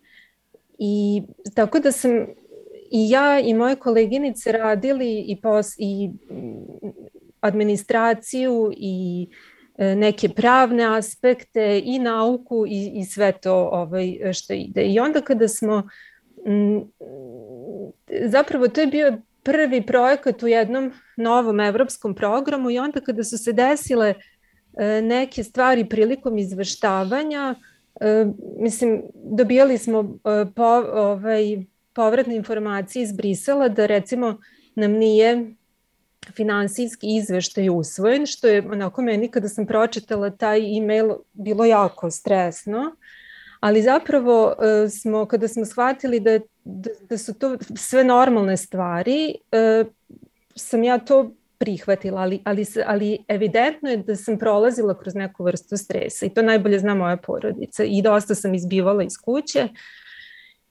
Elem, kada se Dobro, sve to završilo... Samo čas, od, odak, odakle dolazi stres? Pa od e, tada je dolazio iz nepoznavanja procedura i procesa koji su meni bili novi, a nisam imala koga da pitam. Dobro, znači iz očekivanja. Ali dobro, ok, ajmo dalje, dobro? Pa, e, da. Čekam zapravo pitanje, znači krenula... Da, znači, da, e sad, ba, jako je, o, izvini sad, malo je opširno. E sada, ovaj, kada smo, to je trajalo tri godine, mi smo to sve lepo implementirali i sve se završilo po planu I zapravo tek kada se taj proces završio sam ja u stvari e, shvatila koliko je to e, koliko je on doneo dobrog e, u moj život i zapravo i, u moj privatni i poslovni život. Privatni ja sam nekako sagledala šta sve mogu, šta ne mogu, gde su moje granice. Shvatila u stvari da ja stalno mogu da, da pomeram svoje granice. I i po, prosto sam poželjela da mi to ponovo se oprobamo sada malo ovaj, kada, kada sve to znamo, sve smo prošli i da ponovo pokušamo da, da dobijemo neki projekat na, na kojem ćemo tako uspešno sarađivati kao što smo sarađivali na tom. I od onda nikako ne možemo ništa da ovaj, e, dobijemo, iako da. E, verovatno imamo očekivanja, je tako? Ali je ne, jako ne, teško. Ne, ne, ne, ne, ne, puno jednostavnije, puno jednostavnije. Znači, nije samo važno šta radiš, nego i kako to radiš i za koga to radiš i na koji način to radiš i s kojim ljudima to radiš i za koje ljude to radiš i tako da. Tebi je... Ali to sve štima. Pa nije baš. Mislim, da li je tvoja strast i veselje raditi financijski izvještaj za Brisel? Nije, ali ako, kako ti kažeš, ali ako to podrazumeva da, da, da da ću raditi i druge stvari sa kolegama koje volim e, i na temama koje su izazovne, jedi... onda ću uraditi i finansijski izvještaj. Dobro, to je super, to je jedan način. To je jedan način. Drugi način je da potražiš pomoć od nekog ko će ti napraviti taj financijski izvještaj. Da. Treći način je da kažeš, znate šta ljudi, ovo što mi radimo je jako uzbudljivo, ali nama su vezane ruke. Ja, sad nismo ušli u detalje da li ti Brisel daje slobodu biranja metodologije, da li ti Brisel daje metod, slobodu biranja tehnike, ali ako vidiš da te oni koče, možda samo da to počnete raditi nekako drugačije. Pa ja mislim da smo mi, e, da je nama to pomoglo da, da shvatimo na koji način mi sad to treba da radimo u budućnosti. I sada mhm. kada smo sve to shvatili, spoznali i u prilici smo da, da radimo i predložimo nešto što je bolje nego što je bilo ono prvi put, mi nekako ne uspevamo da to uh, ostvarimo. E sad ja pred... Sinhroniciteti ti ne daju da ideš tim putem. Da. Ok, ajmo se vratiti na formulu. Šta je od svih stvari nad kojima možeš poduzeti akciju najuzbudljivija? Da li te veseli konstantno lupat glavom u zid? Ne. Možda ima neki drugi put. Možda ima neki drugi način. Ako ti ovo više nije najuzbudljivija moguća stvar, a puno si iz nje naučila i ekipirala si tim, to je to velika stvar. Možda taj tim treba raditi nešto drugo. Možda treba raditi isto, ali na drugi način. Ne mogu ti biti konkretan ovdje, jer nisam u tvojoj A da, dolazimo do nečeg u čemu ja razmišljam. Ja nekako u posljednje vrijeme razmišljam da možda taj tim treba nekako da krene u neku komercijalizaciju. Da, možda. Da. Možda je to put... U svakom slučaju, sinhroniciteti ti ne daju dalje. Ti ga nikako da se potrefe prave okolnosti. Ima razloga za to. E sad, taj put, ona možeš ga lagano ostaviti otvoren, pa još tu i tamo ono, pošalješ neki izvještaj, možda se tu nešto dogodi, ali ne bi se ja previše na, toga, na to obazirao, zato što očito te put vodi negdje drugdje vidi, isprobaj, popričaj sa svojim timom, e, vidi šta vam je sljedeće, jer kožiš, više ne slijediš formulu. Znači, formula kaže od svih stvari nad kojima možeš poduzeti akciju, radi onu koja te najviše veseli. E sad, tebe Ali ne... ona me ne veseli. Veseli me, ceo taj proces me veseli. Da, ali te ne veseli cijeli paket. Znači, proces je samo jedan dijelić paketa. A sad tu ima Brisel, financije, izvještaj, bla, bla, bla, puno okolnih stvari. Moraš uzeti sve u paketu.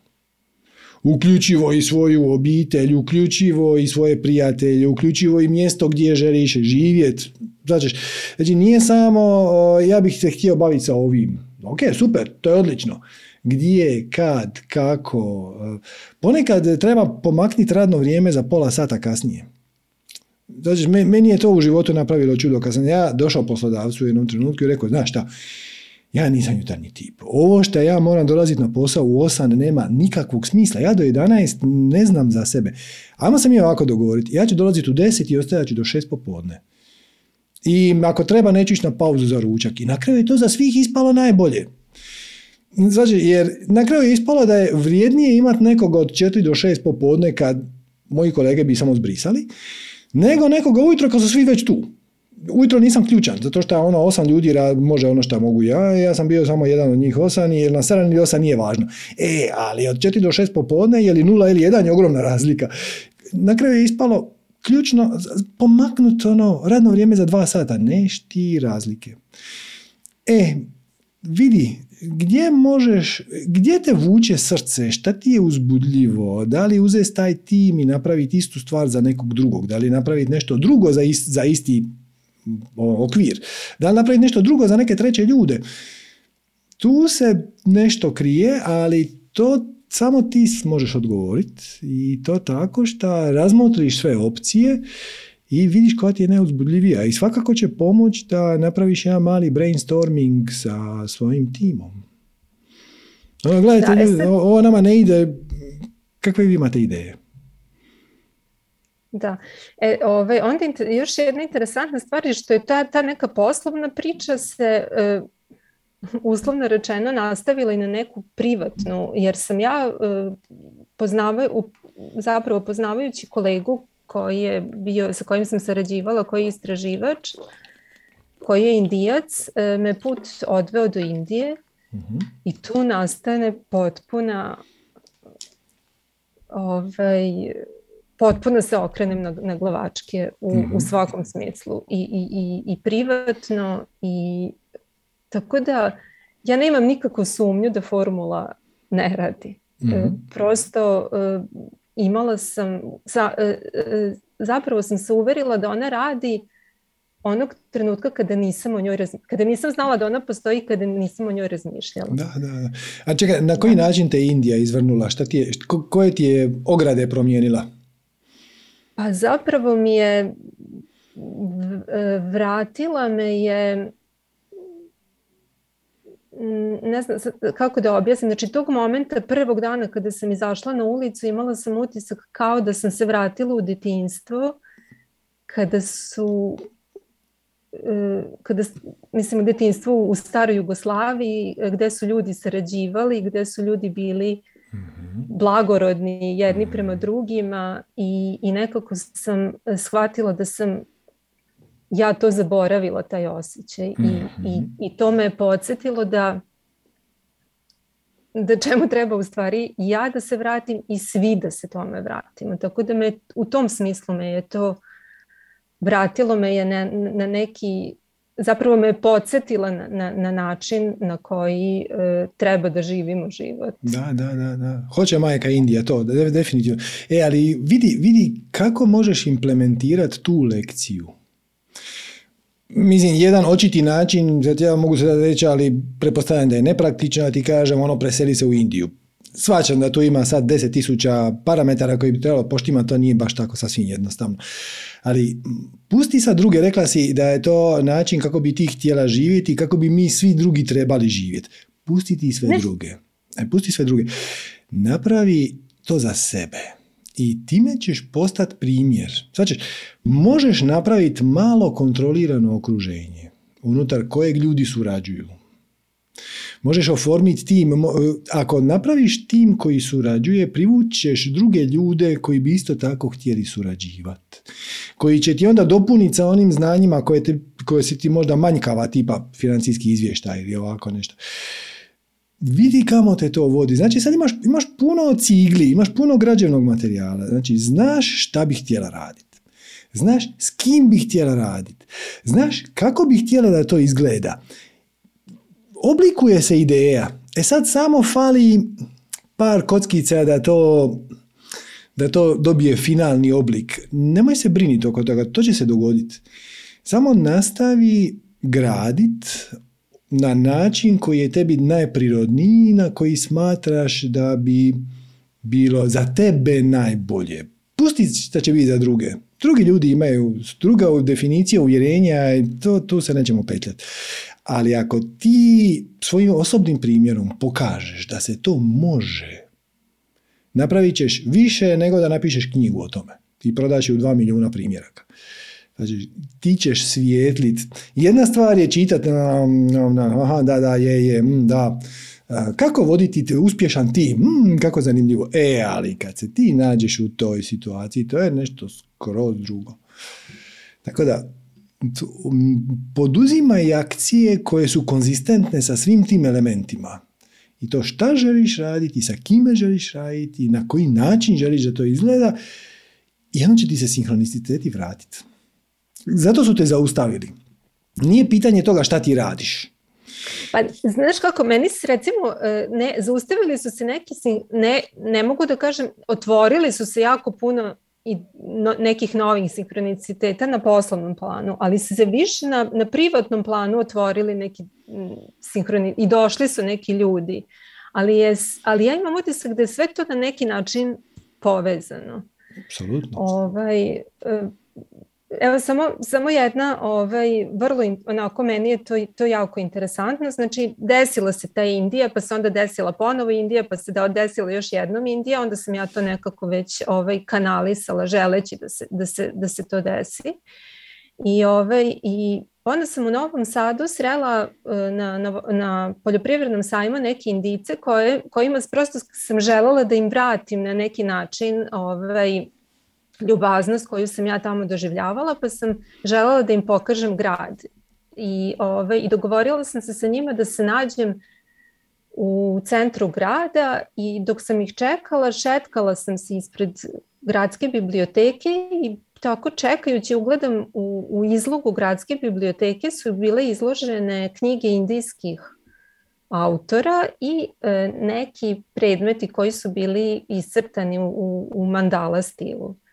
I onako bilo mi je vrlo to čudno i, i pročitam e, plakat koji je stajao na, na, na izlogu da je zapravo to sve izradila predmete jedna bibliotekarka i kada sam ušla sam zatekla koja je zaljubljenik opet u Indiju mm-hmm. i koja je tamo često putuje i, ove, I kada sam ušla u biblioteku da vidim da li ona tu radi, iako gradska biblioteka u Novom Sadu ima dvadesetak ogranaka, baš sam nju tamo zatekla. Ove, I tako mic po mic smo se mi zapravo postale i, i prijateljice. I sad se ja stalno pitam šta je, e, očigledno je da ta neka vibra koja je postojala indijska je na nas e, spojila, ali ne mogu uopšte da shvatim zašto nas je spojila. Sada to me onako, da li, ja sad, da li nas dve treba nešto da, da Jel bi te to, zajedno, jel, jel bi te to veselilo da vas dvije nešto zajedno? Pa bi, mene bi, ali ne znam da li, to, da li je to obostrano. Pa možeš je pitat. Gle, za neke, za neke uh, veze, poznanstva, za neke odnose, nikad ne saznaš čemu su služili. Sve dok se ne vratiš u spirit. onda, onda to postane bjelodano. A, tako da ne treba na tome inzistirati. Sad ja moram znati čemu služi ova veza, poznanstvo, prijateljstvo. Ne moraš. Zvano ne moraš. Ali definitivno je korisno pogledat koja ti vrata otvara, e, koje ti mogućnosti daje. Možete onako malo popričati o tome. Možete krenuti od toga, ono, bil se ti Hoćemo na deset dana u Indiju, tek tako. Koji ti je dio Indije? Ne, te, ako se A ja sam, ja sam zapravo putovala na jug uglavnom. Nisam bila na, u, ove, Kerala, Kerala ili... E, pa Tamil Nadu, e, Karnataka mm-hmm. i tamo sam bila. To je onaj uredniji dio Indije. Reci, malo je manje je kaotičan.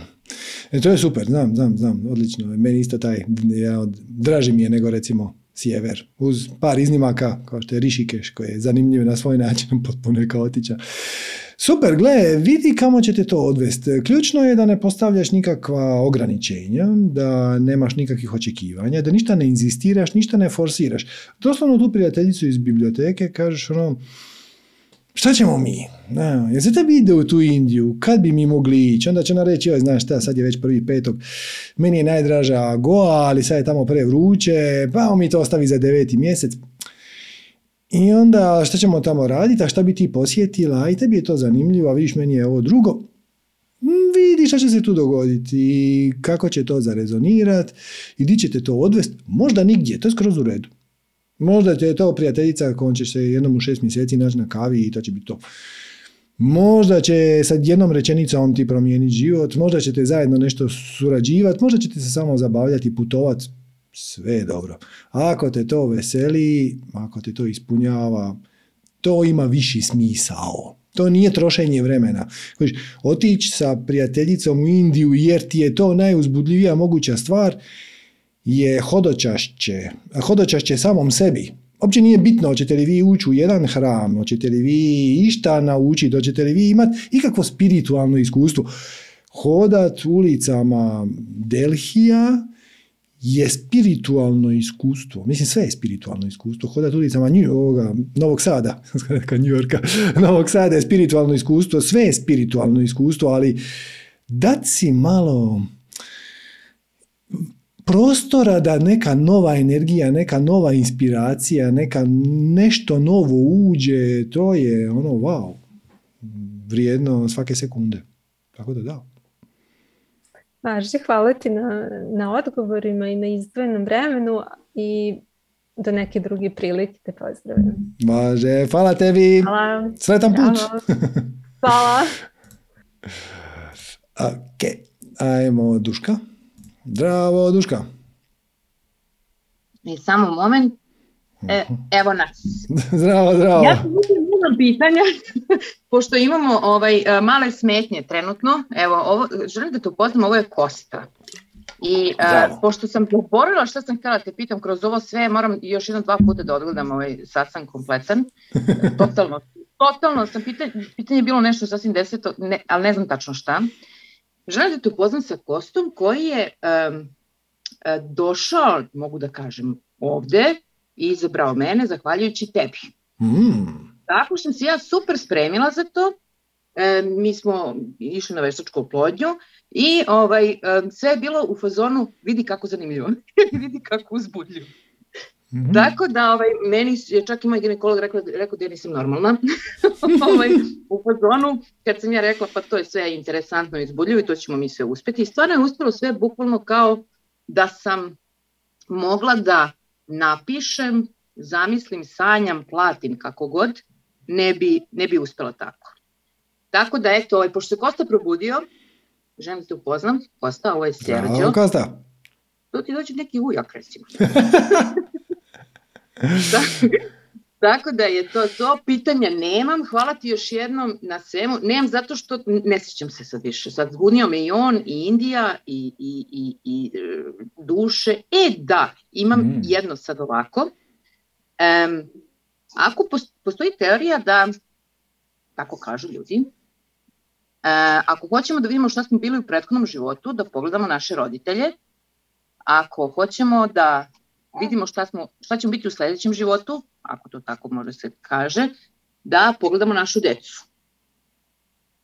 Kako ja sada da se ophodim prema tome, to jest kako ja sada njega da pripremim da pripremim uh, na ovaj život. Ajde tako da kažem. Kako da ga pripremiš na ovaj život? Na koji Šta način? Da, pa to, to. Šta, šta, šta, čemu da ga učim? Ne znam ja. Kako od, od tih malih nogu da im se približava da je sve moguće. Jer mi smo svi negde odrasli u tim nemogućim uslovima. Tako ne može, e, nećeš uspeti, nisi ti taj i tako dalje, kako već ono ide, tako? Da, da, da. Gle, e, pitanje je koliko ćeš ti učiti njega, koliko će on učiti tebe. tako, da, tako da to je, i vratit ćemo se na ove paralelne živote, a samo da ti odgovorim na ovo. U principu imaš dvije, tri stvari koje moraš, mislim koje, na koje treba staviti fokus. Jedno je da podržiš njega u njegovim strastima.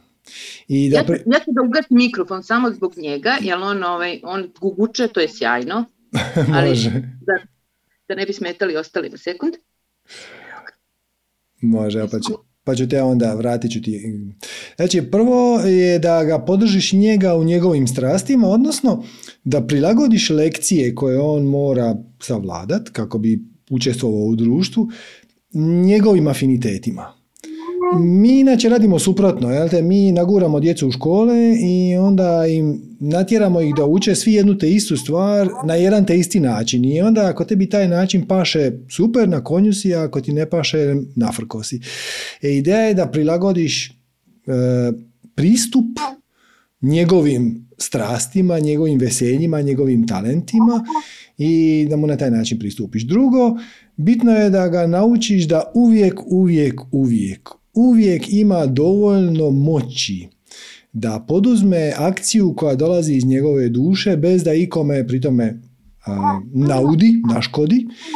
I treće je da mu na nekakav način kroz neku igru pomogneš da u nekim kontroliranim uvjetima shvati da akcije imaju posljedice. Znači, mi smo svi slobodni birat, danas smo puno o tome pričali, o slobodnoj volji i tako. Slobodni smo birat, ali nismo slobodni od posljedica svojih izbora. I to je, to je dio ove igre.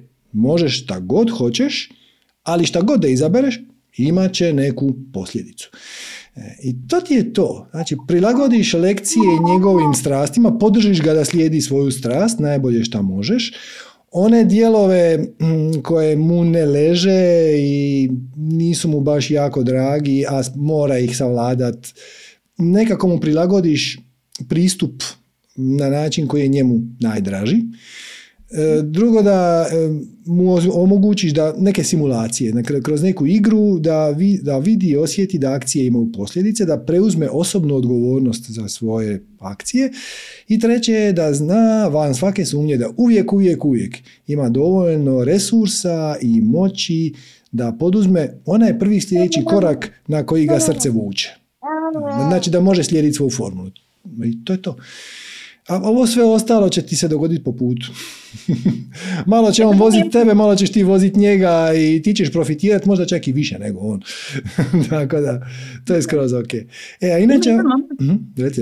Ima jedan moment kad mi naše... Sad, ja sam se... Ja, ja imam 40, ovaj, tako da, da, da razumemo se mislim nisam tako šalim se.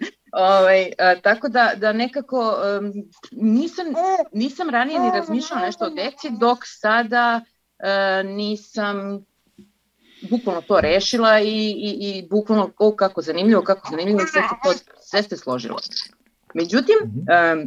pre nego što sam se ja ostvarila kao roditelj, ja sam mnoge stvari zamerala mojim roditeljima. I mhm. kao da sam radila neko, mogu da kažem, čišćenje. I onda sam došla do toga da idem sebi na živce koliko ja njima zameram neke stvari.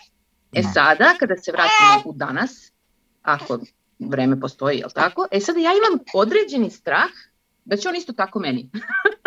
o, apsolutno. I onda će i on svoje djeci, odnosno njegova djeca će zamjerati njemu. I, gle, u nekom trenutku shvatiš da zamjeranje ne služi ničem.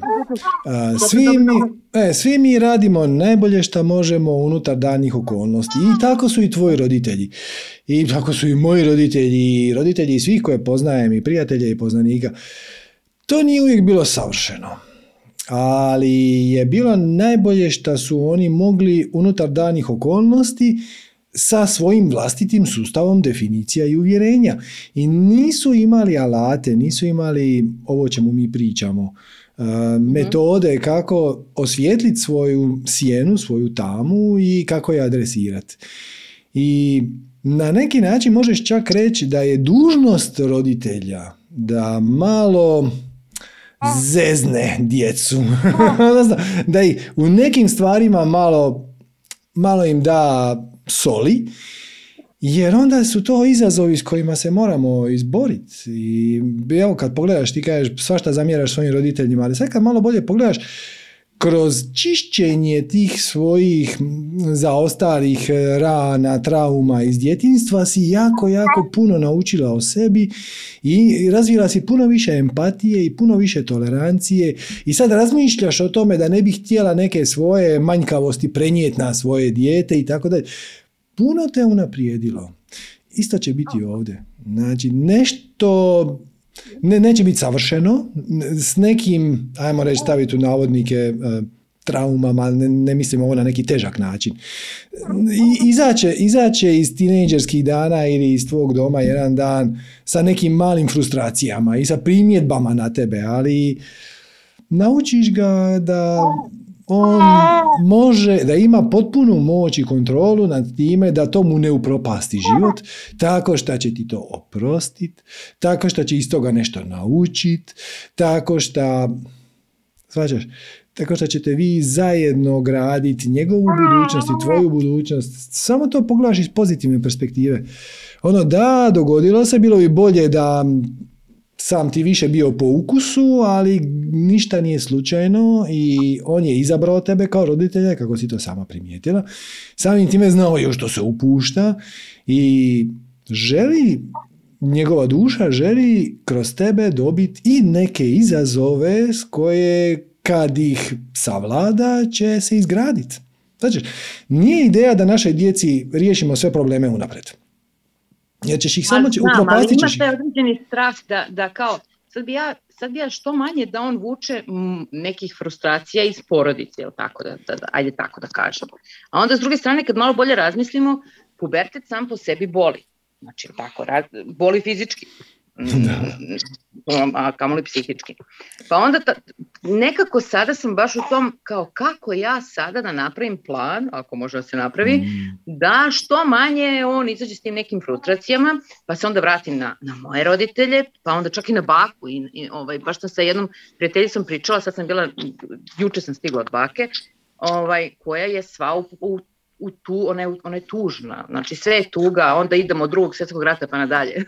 da, da, ono, da, I sve je bol i sve to tako mora i šta ja znam. I čak ono bilo mi je smiješno, prvi put je vidjela kostu i onda je rekla, joj, kad bi ti znao koliko se tvoja mama napatila. Ja, kako se napatila?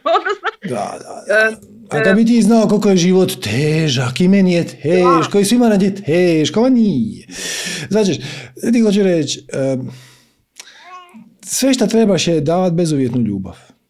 I naravno to pa, pažljivo izbalansirati sa lekcijama koje on mora naučiti. Ponekad ćeš morat zapravo glumit da si stroga prema njemu, da bi mu prenijela neku poruku. Ono nije bilo lijepo što si napravio od svom prijatelju to, to, to, to i to. Možda će ga ponekad morati kazniti, ono u smislu ne možeš dva dana izaći iz kuće, ali sve je to iz perspektive ljubavi. Jer pazi ovaj paradoks. Znači, djeca, pogotovo, pogotovo bebe, recimo dok ne krenu u školu, ali i kasnije, najviše dobivaju od roditelja kroz vibraciju. Ne kroz riječi. Mislim, beba koja ima godinu dana, to što ćeš ti njoj pričat neke riječi, to nje ne znači ništa. E, ali vibracija i te kako ima veze. Djeca osjećaju emociju, osjećaju vibraciju. I ako i ako su partneri, odnosno, ne znam, ti tvoj muž, ako su iz nekog razloga napeti, dijete to osjeća. Ne razumije zašto. Da je to zato što je on zaboravio kupiti mlijeko na povratku kući i da uopće nije važno. Ali ako postoji tu neka tenzija, djeca to osjećaju. I ako se ti bojiš da mu ne preneseš nešto, ti mu već prenosiš vibraciju straha. Samo se pomiriš time da, gle, bit će napravit ćeš najbolje što možeš i bit ćeš pažljivo u tom procesu i davat ćeš maksimum bezuvjetne ljubavi. Ponekad ćeš pogriješiti, ponekad to neće ispast najbolje, ponekad ćeš u najboljoj namjeri napraviti gore nego da nisi napravila ništa. Oh well, sve je to dio putovanja. I ono, idemo dalje, ponekad se ispričaš, ponekad nešto naučiš, ponekad ispadne dobro. Samo mi jedne druge pratimo zapravo u kući, pomažemo se i podržavamo se i ako ga podržiš sa puno ljubavi, to će biti sasvim dovoljno. I daš mu osjećaj da on ima svu moć koja mu treba da poduzima prvi sljedeći korak koji je na putu njegovog veselja i da pri tome mora biti pažljiv zato što akcije imaju posljedice i to, to je sve. To su ti ono tri osnovna postulata, a sve ostalo će se složiti samo po putu. Hoće li on imati više talenta za biti inženjer, pa više matematike? Dobro, mo, mora završiti fakultet i igrati vaterpola, on nek vidi šta će. ne bih htjela postavljati očekivanja, ali fakultet i vaterpolo su bitni. nek, bira koji će. da, može u, u klub A ili u klub B. da, šalimo se, zato što moj, moj muž sad mene zeza kako ja zezam moju svekrvu i moju mamu, da ono ljubi ih majka, tako da sad ja radim otprilike isto, mislim, on, je, on je tri mjeseca, on je mali. Mm. ovaj, ali isto imam te neke. E, u svakom slučaju, hvala ti, i pošto sad morat će lijede, e, ovim, mislim, ovim putem je stvarno beskrajno ti hvala i ja mislim da sam do iznemoglosti gledala tvoje satsange. Mislim da sam se svađala s tom i preko televizora i ovako i onako i nekad kao da si me čuo i kaže vi ćete sad ljutiti na mene. Normalno da hoću, kako ne može da se meditira, ono kao kako ne može. Ali meni se sviđa tako. Tako da u suštini da ne odustaju i evo zaista puno ljudi se susreće sada sa nemogućnosti ta djeca su nešto sad postala, ajde da kažemo, upitna. Jel? I dosta, ja evo sa 40 godina jeste bila uh, veštačka oplodnja prvi put i stvarno je sve uspelo, ali definitivno smo se mi spremili za to. Hmm. I nije bilo druge opcije. Hmm. Znači, mi smo radili u Češkoj, mi trenutno živimo u Minhenu, ja sam sela u auto, otišla 400 km, pokupila medikamente koje trebam, vratila se, otišla na posao, najnormalnije, kao da je to, evo, javila se, pričam sa s tobom, pa to je to, znaš, kao kako uzbudljivo, jela sam u Češkoj danas. da. Tako da, ovaj, e, zaista može sve i samo nek ljudi ne odustaju i bez frustracije. I to je onako, ovaj, i hvala ti, veliki udeo imaš ti, baš sa tim tvojim, kako uzbudljivo i mnogo nas nerviraš tim, ali nema veze. Super. Zapravo, zapravo, zapravo nerviram tvoj ego, šta, šta je dobro na svoj način.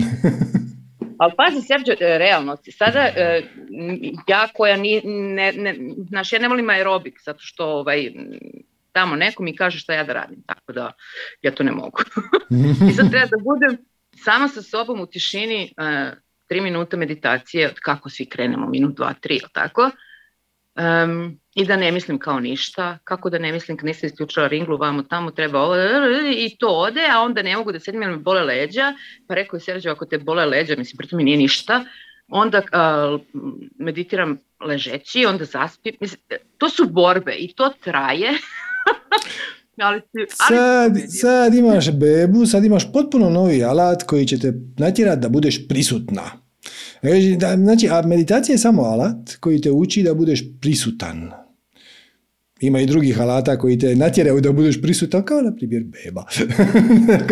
I natjerate bezuvjetnoj ljubavi, ono, kad nakon šest mjeseci nisi već, već danima nisi oka sklopio kako treba, da ne kažem spavao šest sati po noći u komadu. I onda sam ponovno probudi po noći, treba ti jako puno bezuvjetne ljubavi, svaćam. To je sve, to je sve dio procesa. Da. Hvala ti još jednom, a kažem ti, pitanje konkretno sam imala, nisam ga zapisala i tu je veliki problem, ali preslušat ću još dva, dva puta satsang, pa mnogo sam se zbunila sad ovo, uh, to mi je sad puno. da. Hvala ti još jednom i Hvala tebi, svako dobro, namaste. Ćao, čao. A to vam je inače, e, to vam je tipično u zen tradiciji. Znači, vi očekujete da ćete doći kod zen majstora, i onda će taj mudri čovjek vam reći kak tajnu meditaciju, onda ćete vi nakon pet minuta uz njegovo prisustvo dosegnut nirvanu i to. To ne radi tako. Kako je to Oša jednom lijepo rekao? Kaže, moj zadatak nije da ja vas išta naučim. Moj zadatak je da ja zdrobim vaš ego. I zato ja okolo po kampusu hodam sa zaštitarima. Jer ako, ako vi mene ne želite ubiti, onda sam ja loš guru. I to vam je tipično ovo što rade sad u modernim vremenima jednako tako. Znači, čitao sam baš nedavno, mislim sam to jedno ispričana sad sam, čitao sam osvrt nekakve Amerikanke koja je nakon dugo priprema i razmišljanja otišla na recimo dvomjesečno povlačenje u zen samostan u Japani. Sad to nije ni jeftino, ni, ni lako izorganizirati, možete samo zamisliti, ono, staviti dva mjeseca pa, život na pauzu i otići negdje. I i to je skupo, Japan je skupa zemlja. I sad došla ona u taj samostan i njih desetak su primili na dva, tri mjeseca. I ona je bila jedina žena i ove muškarce pošalju na meditaciju, a nju pošalju u kuhinju. I ona pukla. Ono, ne, nisam ja platila to. I sad, ona se žali se u tom časopisu Lions Roll, kako su ovi užasni. I ovaj, kažu, ali to je njihov zadatak. To je njihov zadatak. Njihov zadatak je da te natjeraju da počneš surađivati sa životom, prihvaćati okolnosti. Našli su ti slabu točku iz prve i svaka im čast. Ako ti jedva čekaš meditirat, znate šta oni naprave? Nakon dva dana meditacije, kad oni vide da vi volite meditaciju, oni vam kažu, znaš šta, ti danas ne, ne, nemoj meditirati ili samo pola sata, ok, nešto ćemo ujutro, onda, ali nakon doručka, onu hrpu kamenja s lijeva prebaci na desno.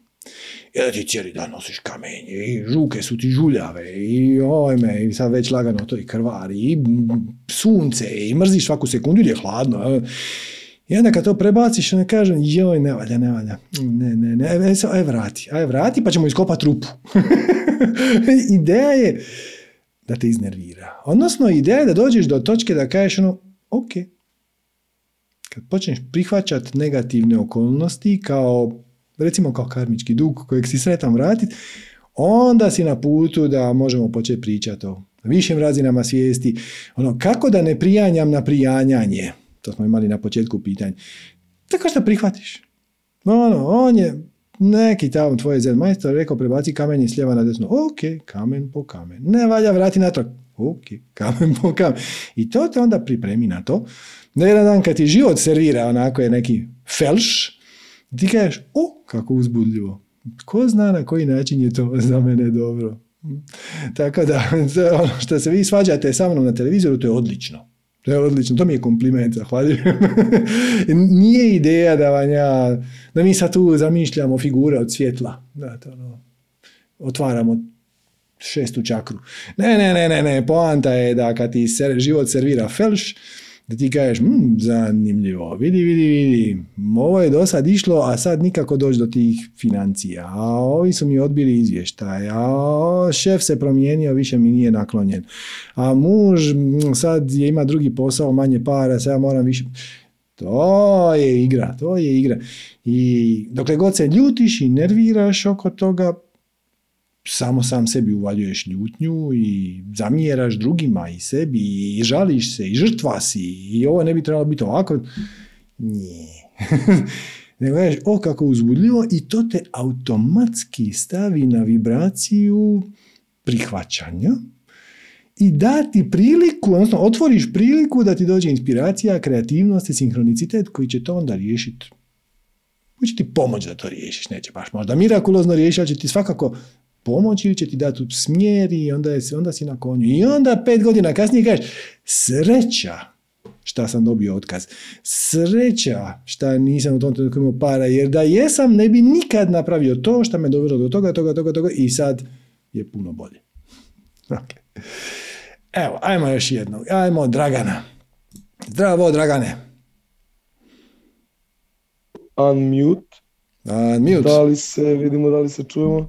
I jedno i drugo pozitivno. Affirmative. Nice. Roger that. Uh, pozdrav svima, pozdrav tebi Sergio. I ovaj, um, prvo bih ti se zahvalio na svemu što radiš. Uh, mnogo stvari naučio od tebe u zadnjih pet godina, pošto te pratimo onako poprilično dugo, ali mislim da nisam toliko mm, možda sam trebao zapisivati neke stvari, jer upravo ovo što si rekao, sad ovo zadnje što si, što si kazao mi je mm, rešilo neke stvari u glavi, bukvalno sad u ovom trenutku. Kako sinhronicitetno? Uh, apsolutno, apsolutno. I dosta se puta dešavalo. Uh, ovaj, svaki, mislim, dosta se puta dešavalo kad bi gledao tvoj, uh, tvoje videe i to i satsange. Uh, palo mi je na pamet jedno pitanje, ja sam ovde zapisao pitanje, uh, da, da ne bi ono, da ne bi uh, išao sa teme na temu.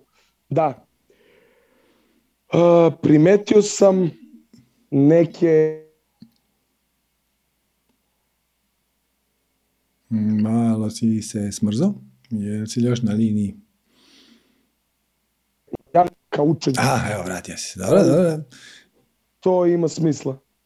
A, morat ćeš samo ponoviti pitanje jer malo mi je zaštekao internet, nisam vidio. Smrzao si se u jednom trenutku. Mm.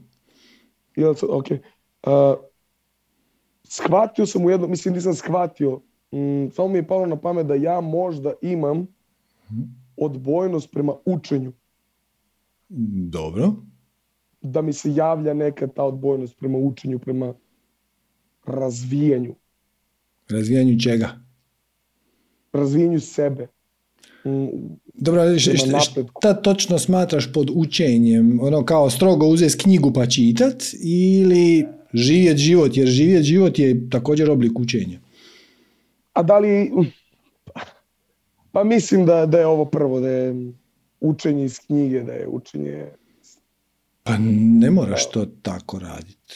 Ma tisuću načina na koji se može učiti kroz. Može se učiti kroz praksu, može se učiti kroz ono, na, na, sto, na sto načina, ne znam uopće odakle ih počeo. Sad ovisi opet šta?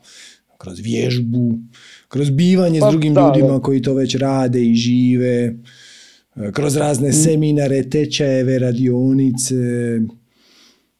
Ono, nije baš da samo je uzeti ono udžbenik od 800 stranica i onda početi od prve.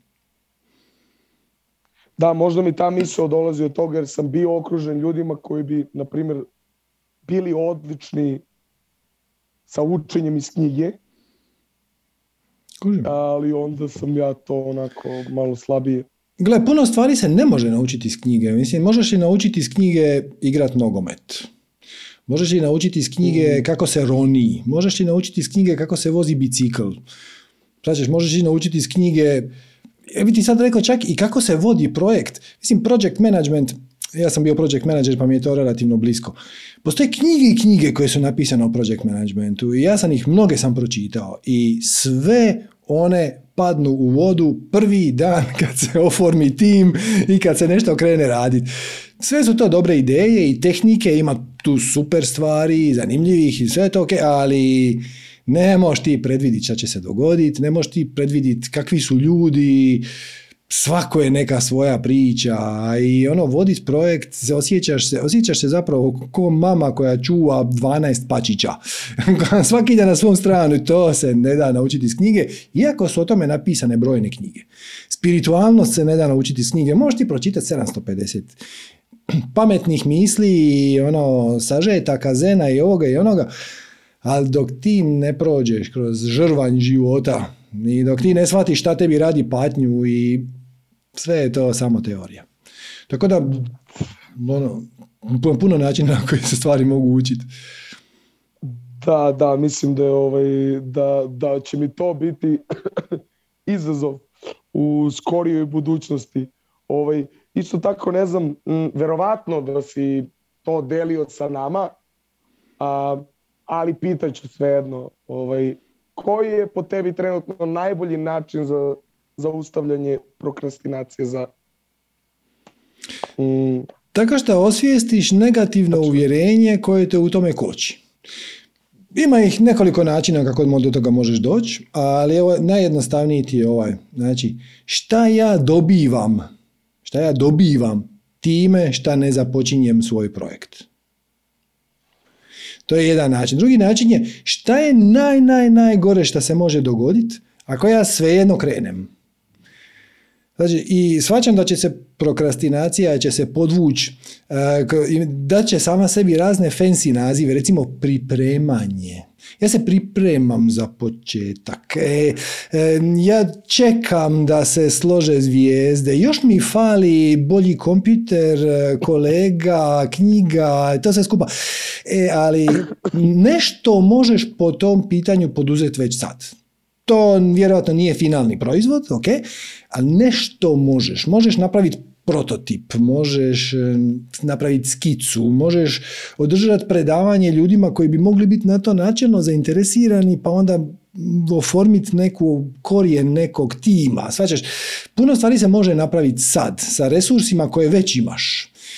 I samo pogledaj, znači, ili šta ja dobivam time šta nisam krenuo, i tu je odgovor obično uh, štitim se od razočaranja, ne želim se, manje me boli ne pokušat, nego pokušat pa onda u navodnike propast. Jer već sad se osjećam da sam nedostatan, da nisam dovoljno dobar, što je vjerojatno i točno, jer ne radiš to. Kad budeš počeo raditi, ćeš sve bolje i bolje. E, I onda, dokle god sumnjam da nisam dovoljno dobar, to me manje boli nego da to actually napravim i onda dokažem sam sebi da stvarno nisam dovoljno dobar. E, znači, to ti je jedan način, šta dobivam. A drugi način je šta je najgore što se može dogoditi ako ja to svejedno napravim i to će te odvesti do osude okoline, e, prosuđivanja samog sebe i tako dalje. I bilo koji od njih i onda kad osvijestiš to uvjerenje, zapitaš se, ok, a šta bih ja napravio da ja nemam to uvjerenje? Šta bih ja napravio da me ne brine perfekcionizam, hoće li to ispa savršeno? Šta bih ja napravio da me baš briga, hoće li to uspjeti ili neće? Ili šta bih ja napravio da sam 100% siguran da će to ispast fenomenalno. I onda samo to napraviš. To je to. Jasno. E, jasno. I imam samo još jedno pitanje. Ovaj, mm, imam malu dilemu u vezi toga. Potpuno rezonujem sa mm, definicijom da se treba da treba da se uradi ono što ti mm, čini najveću najveći gust u, u ovom trenutku. uh to mi je potpuno jasno. Uh, ok, sljedeći korak bi bio da to radiš koliko kod možeš. Najbolje što možeš. Najbolje što možeš. Mm, primetio sam da stvari, na primjer, posebno u posljednje vrijeme koje mi čine zadovoljstvo uh, i kad, kad mi je u tom trenutku padne na pamet ta stvar da kad, kad želim da uradim, ne radim ih mnogo dugo. mm Nekako mislim da izgubim mm, interes jako brzo. pa mi nije jasno koliko da li mm, je tu bitna mm, da li je tu bit, bitan kontinuitet pa da i ne. Znači, ovo slijedi svu strast je kompas. Niko ne kaže da će ta cesta ići ravno, ono sljedećih 50 godina. Se samo pitanje šta stoji iza toga. Znači, ti kreneš i nekoliko dana, tjedana, mjeseci kasnije, nije bitno, dođe točka kad ti se to više ne da. E, ta točka je jako bitna. Sad tu treba pogledat da li je to ne da mi se, da li je to bijeg od nečeg ili je to skretanje u nekom drugom smjeru. Znači, ako je odgovor, ovo mi se više ne da, ja bih radije to od sad radio malo drugačije.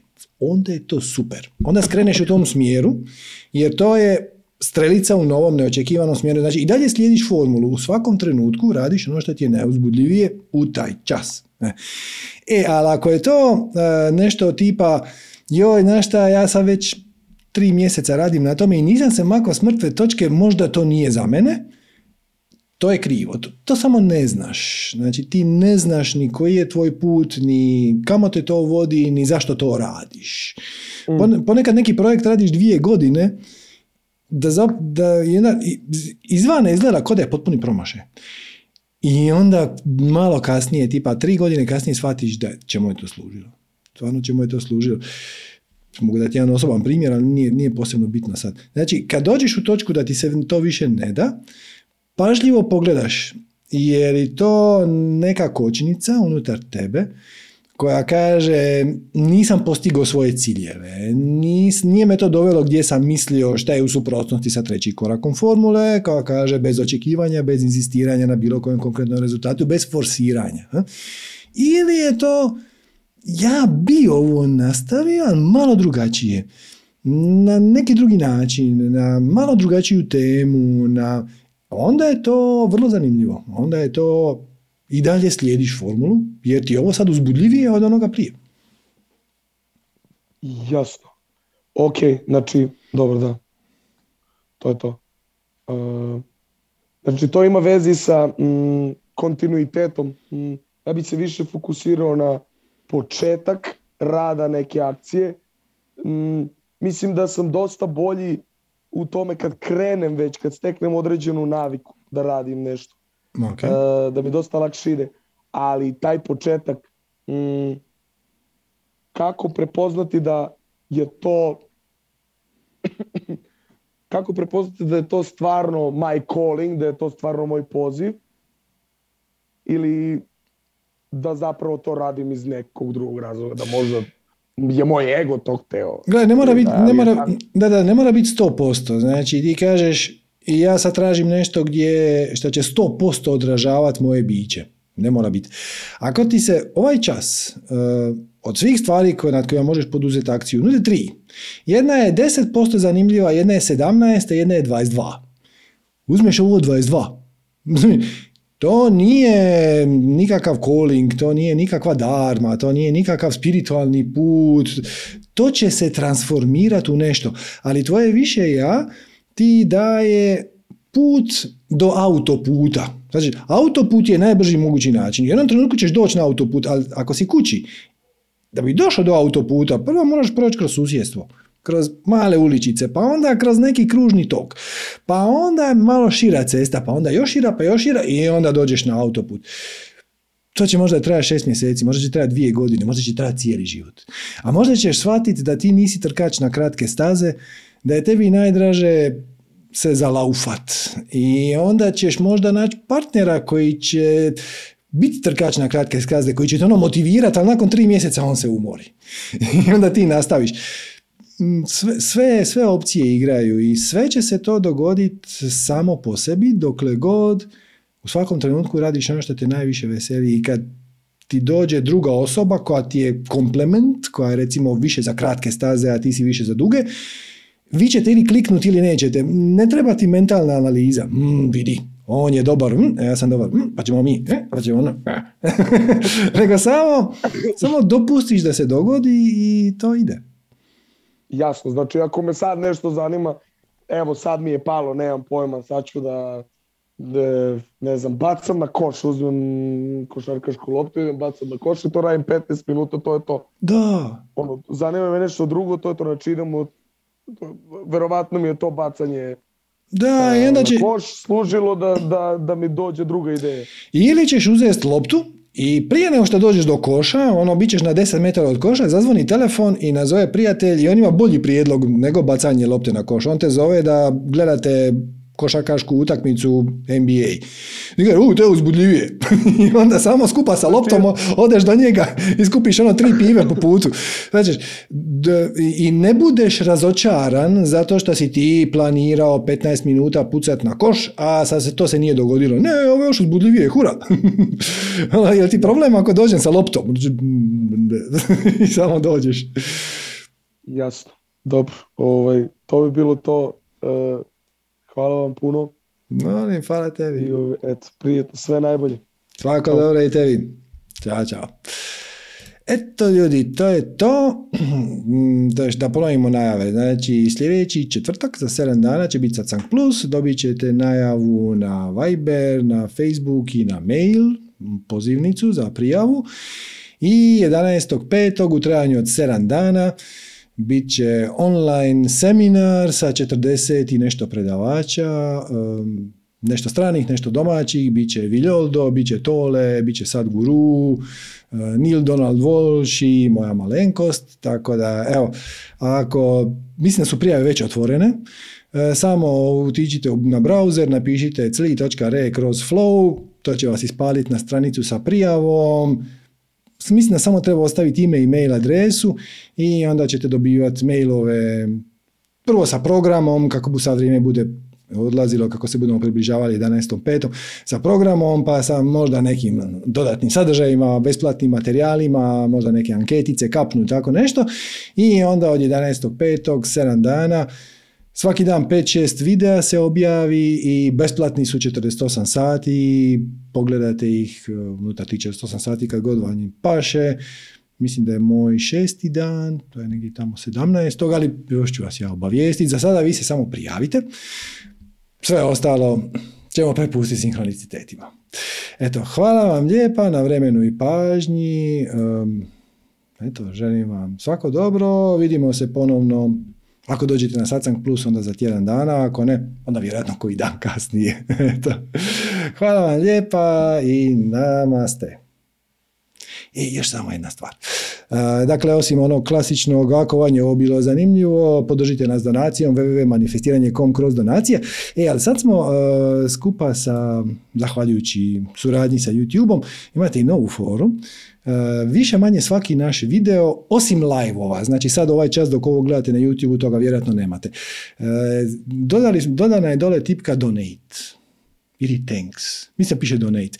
Znači sad vi ispod svakog videa možete kliknuti na donaciju, ima nekoliko predefiniranih tipa 5 dolara, 10 dolara, 15 dolara, pa evo i to je još jedna zanimljiva opcija, to najvećim dijelom, mislim, YouTube zadržava 30%, nama dobije se, dođe 70%, tako da to je još jedan način da nas podržite. Um, I to je to. Sad još jedan namaste i hvala vam lijepa, laku noć. Namaste.